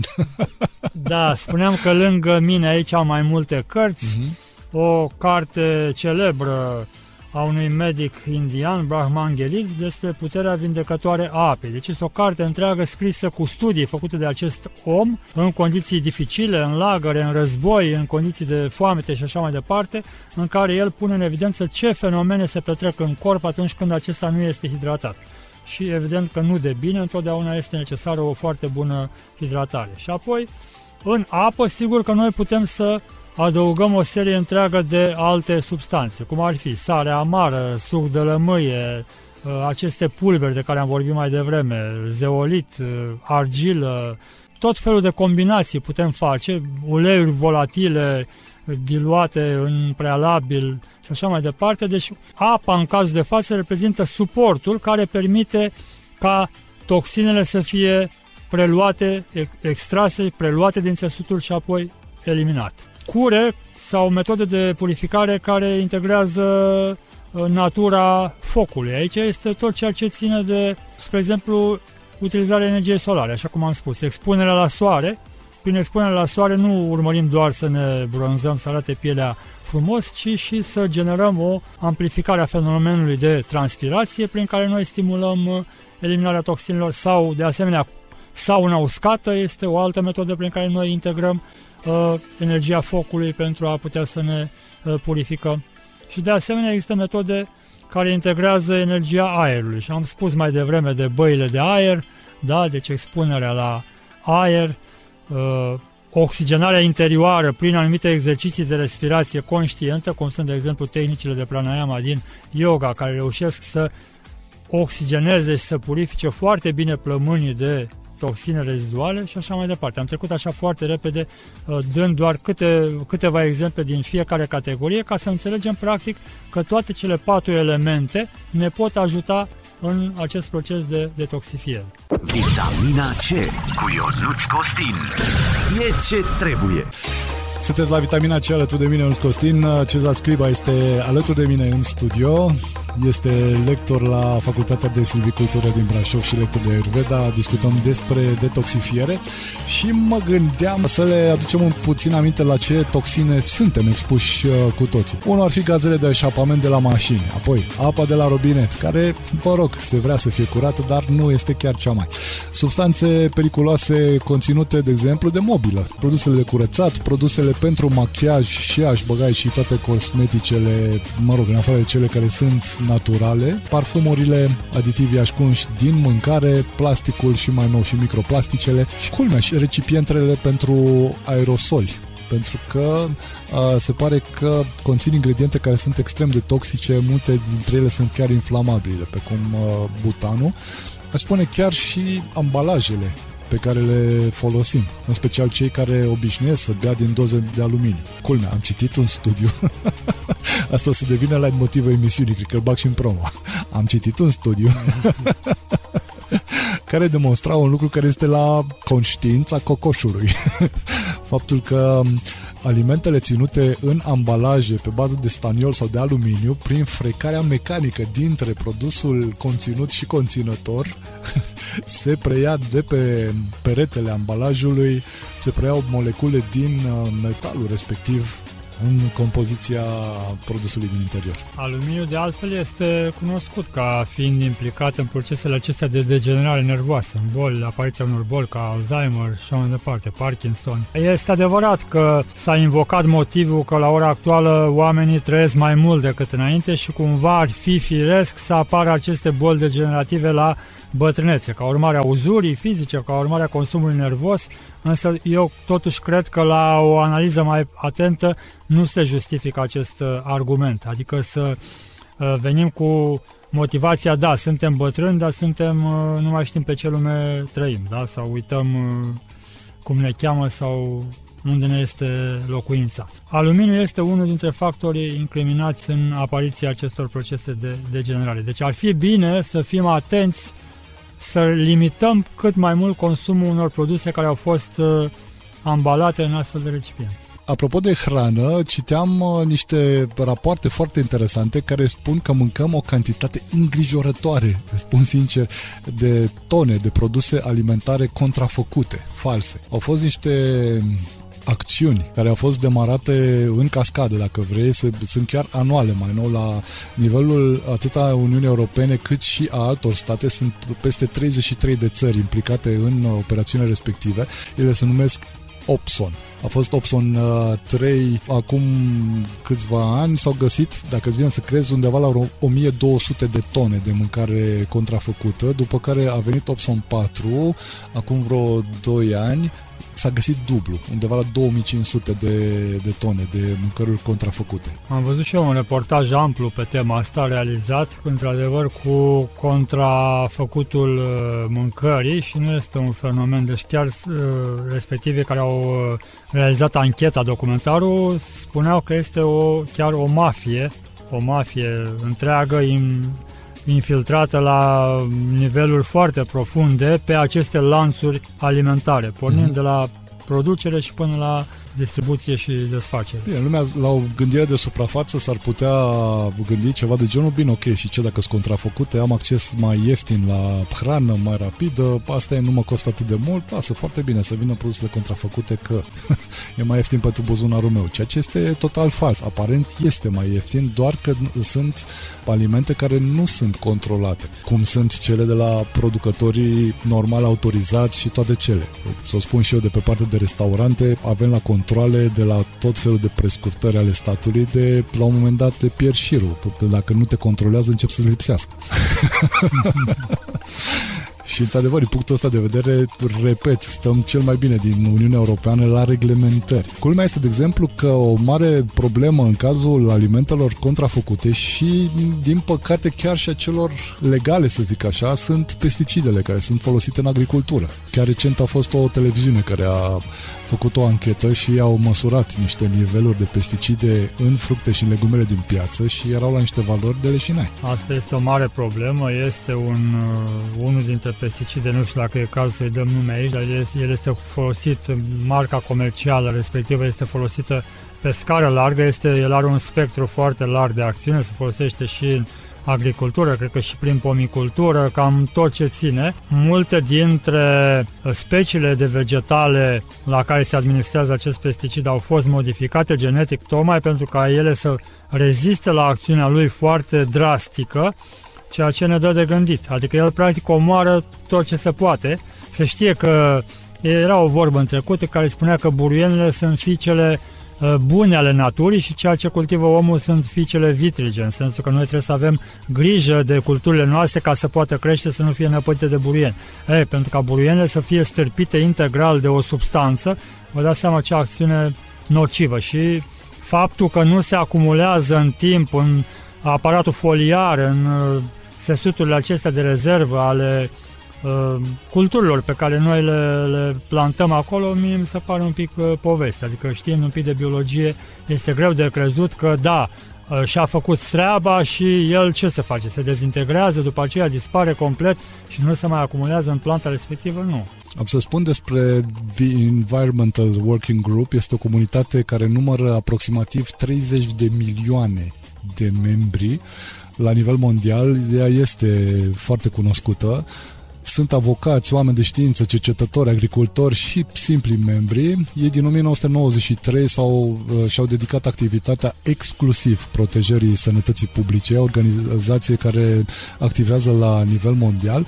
Anual ei alcătuiesc un top, se numește Dirty Dozens adică duzina murdară sau cele mai impure fructe și legume, cele mai impure 12 fructe și legume din punct de vedere al chimicalelor conținute în, uh, din pesticide și îngrășămintele agricole. Raportul ăsta se dă o dată pe an și se analizează pe tot parcursul anului respectiv. Acum am citit raportul pentru 2023 cu cele mai dirty, cele mai murdare 12 legume și fructe. ne pregătim. Să, să dăm uh, față față cu realitatea. Sau nu, hai că o iau de la coadă la cap. Locul 12 spre locul 1 deci fasolea verde, afinele, cireșele ardeiul gras și ardeiul iute, strugurii, merele, nectarinele, perele, atenție că ne cam apropiem de, de primele, piersicile, culmea, gulia este pe locul 4, pe locul 3, varza kale sau cale, cum îi spun unii, care este foarte folosită special în zona vegană. Pe locul 2, spanacul domnului Papai, iar pe locul 1, mult iubitele, mult adoratele, mult căutatele căpșune. Raportul din 2023 spune printre altele că, și aici am să citez, peste 90% din probele de căpșuni, mere, cireșe, spanac, nectarine și struguri au fost testate pozitiv pentru rezidurile a două sau mai multe pesticide peste 90% din, din ce s-a testat. E uluitor. Acum se lasă un moment de reculegere studio. Da. Este... Și asta este ceea ce ajunge pe masa noastră și dacă rămâne pe masa noastră, ar fi într-un fel, dar nu rămâne pe masa noastră. Ajunge în noi. Exact. Și ajunge să fim noi, iar de partea aceasta cu toxinele este clar că nu putem fi noi pentru că organismul, așa cum spuneam, nu are paternuri metabolice pentru a le transforma. Prin urmare, el caută să găsească metode prin care să le elimine muncește atât cât poate, trebuie să-l ajutăm și noi. Deci de aici rezultă foarte clar că în aceste condiții metodele de detoxifiere devin uh, ceva neces- necesar și nu un uh, moft care ține de trend. Și aici dacă mai adăugăm și uh, am să pun niște mari ghilimele acum și genialele antiperspirante care ele de fapt au nu neapărat o acțiune de odorizare aia pe care o căutăm și zicem, mă, uite, marca cu tare îmi place mie foarte mult că uite are mirosul respectiv. Nu, de fapt, acțiunea lor este disimulată de acest parfum pentru că acțiunea lor principală este de constricție. Este aceea de închidere, dacă vrei, de strângerea calanelor sudoripare de sub axilă, care este un loc important de eliminare a deșeurilor din organism și atunci organismul încearcă, să zic ca berbecul, să arunce afară pe acolo deșeurile, vine antiperspirantul, blochează calea respectivă și atunci nu face altceva decât să obligi organismul să reruteze. Organismul redirecționează din zona respectivă toxinele spre alte zone, în principal spre căile de evacuare, doar că nu reușește să le mai ducă pe toate spre acele zone. Da, am citit niște studii chiar mai de mult care făceau o conexiune directă și clară între utilizarea antiperspirantelor în mod regulat și uh, chiar probleme de ordinul unor cancere la femei, mai ales cancere de sân. Și zona este foarte apropiată, deci cumva este este firesc, firească, în ghilimele firească, adică logică, localizarea cancerelor respective. Deci toxinele care nu mai pot fi e, evacuate se acumulează undeva în zona ganglionilor limfatici, dacă nici drenajul limfatic nu este corespunzător, vă dați seama că după un anumit timp organismul nu mai putem face față, să ajunge la inflamații și să ajunge la apariția unor procese de tip cancerigen.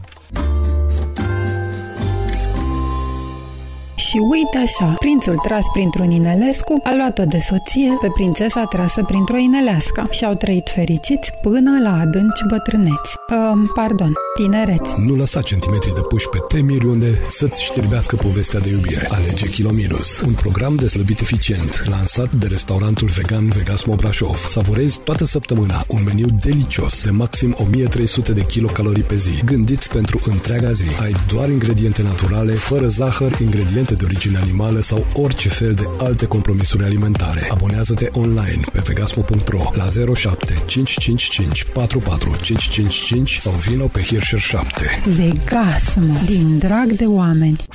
Vitamina. Vitamina C. Cu Ionuț Costin. Emisiune, nene. Bun, ziceam de câteva dintre miturile detoxifierii. Puțin la subiect. Un prim mit, uh, cred că deja l-am uh, demistificat, ca să spunem L-am așa. spulberat. L-am spulberat, exact, cum era distrugătorii de mituri, da? Uh-huh. Acela cum că noi nu am avea nevoie de detoxifiere pentru că organismul oricum își face treaba lui. Deci am văzut că din această multitudine de direcții și de tipuri de toxine cu care ne confruntăm pe diferite căi, nu avem cum, nu ne mai comparăm cu oamenii de acum 50, 100, 100 sau mai mulți ani în urmă și trebuie să ajutăm organismul ca el să-și facă treaba așa cum este necesar. Bun, deci faptul că afirmația asta cu nu avem nevoie de detoxifiere, corpul își face singur treaba, este un mit parțial fals. Adică, într-adevăr, corpul își face treaba, dar are și el limitele lui. Dacă depășim limitele și ne este ultra ușor aproape să le depășim, atunci, într-adevăr, avem nevoie să apelăm la diferite cure de detoxifiere. Un alt mit ar fi acela că este foarte dificil să mă apuc și uneori chiar periculos să mă apuc să realizez o procedură de detox, care și el este parțial adevărat, parțial fals. Parțial adevărat în sensul că trebuie să ne pregătim înainte organismul, nu trebuie să ne aruncăm, așa cum se spune, în cele mai dure procedee de detoxifiere, trebuie să o luăm într-un mod gradat, să studiem, să apelăm eventual la o persoană competentă în acest uh, domeniu. Uh, însă, uh, practic, în momentul în care noi uh, realizăm această graduare, nu mai există riscul să mm, ne stresăm organismul și nu există riscul uh, ne, nereușite. Și hai să spunem și că nu neapărat trebuie să privim curele de detoxifiere ca, nu știu, pe balaurul cu 10.000 de cozi de care trebuie să ne fie frică și vai, trebuie să fac o cură, să vezi ce o să mă chinui. Sunt și cure care sunt foarte plăcute.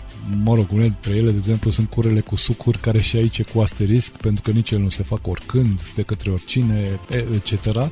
Dar, de exemplu, ca să le și oferim un uh, instrument de ajutor, dacă vrei, celor care ne ascultă, atunci când au anumite dubii, simt o anumită îngreunare, o anumită încetineală, o grămadă dintre simptomele pe care noi le-am deschis anterior la simptomele intoxicării, ar putea să introducă în alimentație mai multe alimente amare. Cei care cât de cât sunt în domeniul terapiei cunosc faptul că alimentele amare, substanțele amare, sunt hepatotonice. Și numai prin faptul că ajutăm, că tonifiem ficatul, deja un pic ajutăm suflăm în jiglere. Ajutăm da, motorul să meargă un pic mai bine. Gustul amar este un gust uh, eminamente detoxifiant, de, sau altfel spus depurativ, care stimulează și susține procesele de detoxifiere naturală a organismului. Și apropo de ce glumeai tu mai devreme cu băutura aceea de la ora 10, să știi că băutura aceea poate fi și este folosită în anumite cure de detox, pentru că el stimulează, printre altele, și ficatul în a elimina cât mai mult și cât mai bine toxinele acumulate. Sigur, administrate într-un anumit fel, nu neapărat degustate la ora 10, nu la asta mă refeream. Uh-huh.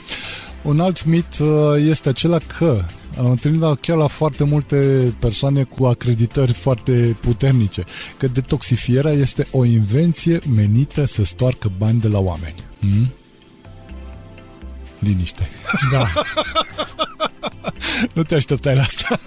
Am auzit-o eu de foarte multe ori și citesc, este parțial falsă și asta, pentru că, într-adevăr, ca și în orice pădure există și, uscăciu- și pădurea asta are uscăciunile ei, bineînțeles că există și aici profitori, dar nu despre ei vorbim, care fac din detoxifiere o sursă de venit și nu neapărat se pricep la domeniul ăsta, dar și-au dat seama că este o zonă din care se pot stoarce niște bani și activează în zona asta, dar, repet, nu au neapărat competențele necesare.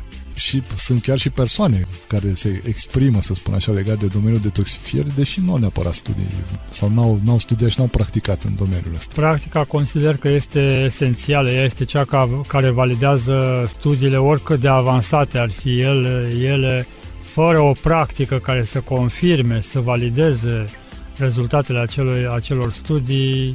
Deci practica cu teoria trebuie să meargă foarte bine mână în mână, să se valideze practic uh, uh, reciproc. Dincolo de persoanele care spuneai tu care vor să stoarcă bani din uh, așa ceva, detoxifierea poate fi realizată de către oricine, așa cum spuneam, gradat, folosind metode de la cele mai simple până la cele mai complexe. Chiar și faptul de a bea apă, spuneam, este până la urmă o formă de detox, pentru că ne hidratăm cum trebuie organismul și stimulăm implicit și procesele de uh, eliminare. Și de aici, pornind, putem construi gradat, treptat, treptat, mergând spre metode din ce în ce mai complex. Asta pot să spună, de exemplu, faptul că detoxifierea e o invenție menită să stoarcă bani de la oameni. Pot să spună și cei care au încercat cure de, de detox, dar care nu le-au putut duce până la capăt, care nu au avut neapărat cele mai bune rezultate și așa, și a zis, domnule, am încercat, dar e o prostie. Nu, nu, nu are nicio legătură cu mine sau nu e un domeniu în care ar trebui să-mi bat uh, cap. Legat de alegerea curelor, de fapt aici răspunsul este că nu și-au ales o cură care să fie adecvată structurii lor cu asta o să încheiem după ce încheiem cu miturile. Un alt mit, de exemplu, este că nu am nevoie de detox. Mergem mână-mână cu cel care zice că detoxifierea e o prostie, corpul se detoxifică, se, se curăță singur. Cred că nu știu dacă au reușit să asculte mai mult din emisiunea de astăzi și au auzit de cele 5.000 de substanțe chimice din uh, uh, vopseaua de păr pe care o folosesc femeile. Etc, etc, etc. Sunt atâtea, eu, dita mai invazie. Chiar steam și mă gândeam că, dintr-un anumit punct de vedere, ai senzația că parcă un război chimic, efectiv, la care e supus. Nu mai e declarat, dar e bombardat din toate părțile, de toate produsele din, uh, din jurul tău. Așa că nu este adevărat că nu ai nevoie de detox, măcar, în cel mai rău caz, o dată pe an ar fi bine să faci uh, o cură de detoxifiere. Tradițional sunt două perioade cele mai adecvate pentru detoxifiere la schimbarea anotimpurilor și mă refer aici în special în perioada echinocților, deci echinocțiul de primăvară, echinocțiul de toamnă. Ieșirea din iarnă înspre primăvară și trecerea din toamnă înspre iarnă. Exact, deci o explicație mai superficială, așa mai de suprafață, este faptul că Uh, și vremea este mai echilibrată, deci nu avem variații termice mari, cum este vara foarte cald sau iarna foarte rece, deci nu avem un factor stresant suplimentar pentru organism, care oricum este mai solicitat în perioada curei de detox, iar o explicație mai subtilă ține chiar de echilibru acela polar al energiilor yin și yang despre care aminteam uh, mai devreme, care se înregistrează în perioada De altfel este firesc, pentru că atunci când ziua este egală cu noaptea, lumina întunericul, yin cu yang sunt echilibrate. Un alt mit, uh, asta e mai de nișă, așa, zice așa, sunt ro vegan, vegan, vegetarian, am un stil de viață sănătos, nu am nevoie de detox, pentru că stilul meu de viață sănătos își face el treaba. Este total fals. Nu este mâncarea totul. Chiar dacă să, să zicem că din punct de vedere al alimentației stai bine sau chiar foarte bine și se adecvează acel stil de viață tipologiei tale constituționale, așa cum ai spus și tu bine mai devreme, însă din tot uh, acest ansamblu de factori care ne influențează, mâncarea este unul dintre aspecte. Un altul, cu cât este mai drastică metoda sau regimul, cu atât mă detoxific mai tare. Fals. De exemplu, este o tehnică mai ayurvedică, culmea folosită și de țăranii români, deși nu se știa unii cu alții, care se face cu apă cu sare. Țăranul român o făcea cu moare de varză. În uh, Ayurveda e denumită Shamprakșalana. Este o curățare a întregului tub digestiv cu ajutorul apei cu sare, de la intrare până la ieșire, ca în palmă. Știu și aici este o discuție întreagă, dar nu o dezvoltăm uh, în, uh, în emisiunea asta de astăzi, adică în ediția de astăzi. Uh, o alta, penultima, detoxifierea se face doar cu sucuri. Că știi lumea, gata, fac o cură de detox, gata, vrem sucuri. Au și la restaurant. Nu face și voi o cură de detoxifiere cu sucuri. Vreau sucuri. Să beau numai sucuri. O săptămână întreagă. Uite, sucuri, sucuri, sucuri. E total fals. Detoxifierea se face cu o grămadă de alte lucruri, nu numai cu sucuri. Se face și cu sucuri. E un punct de plecare acesta de detoxifiere cu sucuri. Deci, în primul rând, noi hrănim, purificăm primul constituent corporal, care este uh, cunoscut în Ayurveda ca fiind uh, uh practic țesutul limfatic. Asta pentru că trebuie să le spun acum ascultătorilor dacă deschis cutia, repede tot, pentru că Ayurveda împarte toți constituenții corporali în șapte categorii. E o întreagă uzină aici, nu intrăm în detalii, se studiază asta pe parcursul a peste un an de zile de cursuri. Primul, într-adevăr, este limfa, cea care beneficiază de pe urma alimentației. În general, când este vorba de cure de detoxifiere, adecvați-vă cura în propriilor necesități. Nu mergeți niciodată pe mode. Adică acum este la modă să zic cura cu sucuri, gata, fac și o cură cu sucuri, mă duc și eu la un market, la un non-stop, îmi iau și eu un suc de la nu știu cine, am băut un suc, dacă e verde, excelent, că am senzația că e un suc ultra mega natural, am băut un suc verde, gata, m-am detoxifiat. Moda este pentru îmbrăcăminte, nu pentru terapie. Ultima, pot să iau orice, să fac orice cură, bine că mă detoxifică. Fals. Am spus-o mai devreme, intră în aceeași categorie, exact, că nu o facem la după ureche, deși acolo se pare că e un loc foarte încăpător, că multe lucruri le facem și le punem după ureche, dar nu facem lucrurile după ureche, ci asistați întotdeauna de un specialist în domeniu. Avem în Brașov o grămadă, sunt și clinici, sunt de toate, numai dorință să fie. Cezar, mai ai ceva de adăugat la mituri? Nu, Cred Bun. că le-am cam epuizat pe toate. Bine ar fi. Bine ar fi, dar cred că în cel puțin principial am, am atins. Îți spun pariu că până la următoarea emisiune mai adun câteva. mai cel, răspundem. Cel puțin de la colegii mei.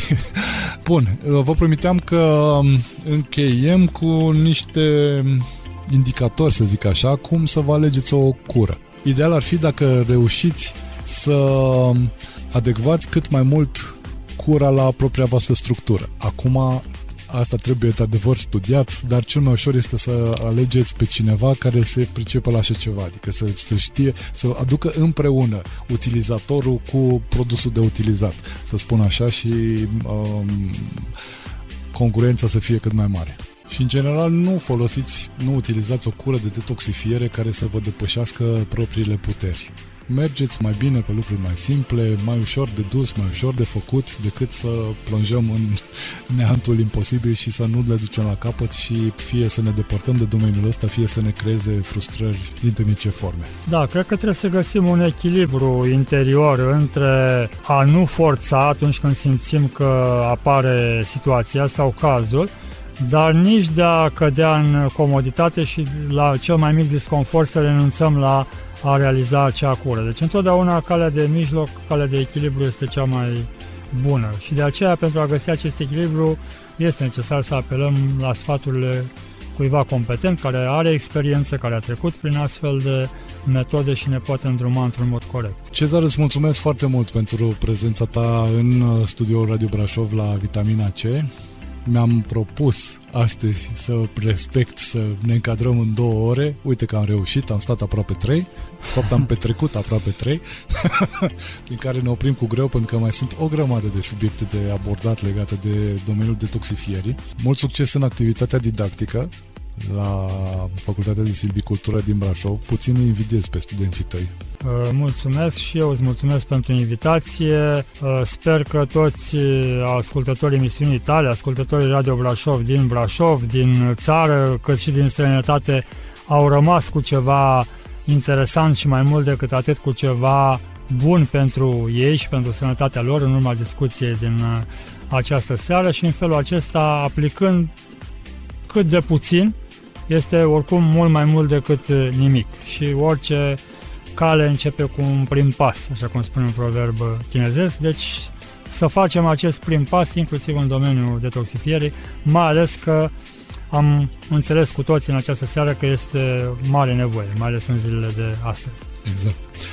Mulțumesc foarte mult, Cezar, încă o dată. Vă mulțumesc și vouă atât pentru timpul pe care ați acordat să-l investiți în emisiunea asta împreună cu noi. În emisiunea viitoare am să încerc un experiment și asta a fost un experiment uh, de data asta video. Nu s-a văzut la radio, n-avea cum. Uh, o să vedem dacă reușim uh, ce a ieșit din el în ediția filmată de Vitamina C pe care o să o găsiți online. Detalii veți avea, bineînțeles, pe pagina de Facebook, atât Radio Brașov Brașov, cât și Vitamina C și pe contul de Instagram. Și săptămâna viitoare ne vom ocupa, nu ți-am spus, o să avem un subiect foarte, foarte frumos, țin enorm de mult la el. O să vorbim foarte mult despre albine. O să Mult. vezi, cu un specialist de ultra calibru din România, este unul dintre cei mai mari specialiști în domeniul ăsta și chiar de renume internațional. Cred că știu de cine este vorba. Ia. Doctorul Stângaciu? Da, exact. Aș vrea să mai adaug ceva, dacă se poate. Da. Uh, știi că în pauzele astea de muzicale pe care le-ai făcut pe parcursul emisiunii, eu am aplicat niște procedee de detox simple. Ai tras cu urechea la muzică. nu, nu cu muzică, ci chiar am... Deci am aici pe, pe masă, probabil că o să se vadă în registrarea video dacă va ieși. Dacă le arăți la cameră. Da, dacă va ieși. Am uh-huh. aici niște recipienți pe care parțial le-am golit. Aici am avut un suc de la tine, un fresh foarte bun, poate că chiar... De chiar de gref, da, chiar, poate chiar acela despre care vorbeai în postarea de dimineață. Te-am așteptat cu un suc de gref pentru că știu că este hepatotonic și știam că vii direct de la facultate și da, să fii obosit. Da, și am chiar zis, am resimțit un pic acum spre finalul emisiunii. Să-l resuscităm da. pe Cezar Mulțumesc. un pic. Aici am avut apă, pur și simplu pentru mm-hmm. hidratare. Și este un recipient din cupru. E un recipient din cupru, sigur și el cu anumite uh, acțiuni benefice, iar aici un recipient din plastic, dar fără BPA, bisfenolul A, acela care spunea că mm-hmm. este o toxină, în care am făcut un macerat uh, foarte simplu din plantă, un macerat la rece. Deci am pus plantă mărunțită, în cazul meu roiniță, ca să stimulez un pic la nivel uh, mental, mental da? și s-a macerat. Probabil că se și observă, are o culoare așa gălbui, verzuie, frumoasă și foarte plăcut la gust. Deci trei forme oarecum diferite de detox folosind ca suport apa, practic, în toate cele trei cazuri. Simplă, un suc de fructe, respectiv apă în care am macerat o plantă medicinală. Deci, iată, și metode ușoare, simple, plăcute și eficiente în același timp de a realiza un detox. După cum vedeți, nici măcar pe ultima sută de metri și ultimele, ultimii metri nu ne putem aține. Știam că nu o să ne ajungă două ore, uh, mai avem un pic și nu ne ajung nici trei. Mulțumesc mult, Cezar, iubiți până deveniți iubire. Lucrurile bune nu se încheie aici. Le găsești și la restaurantul vegan Vegasmo Brașov și pe holistica.ro.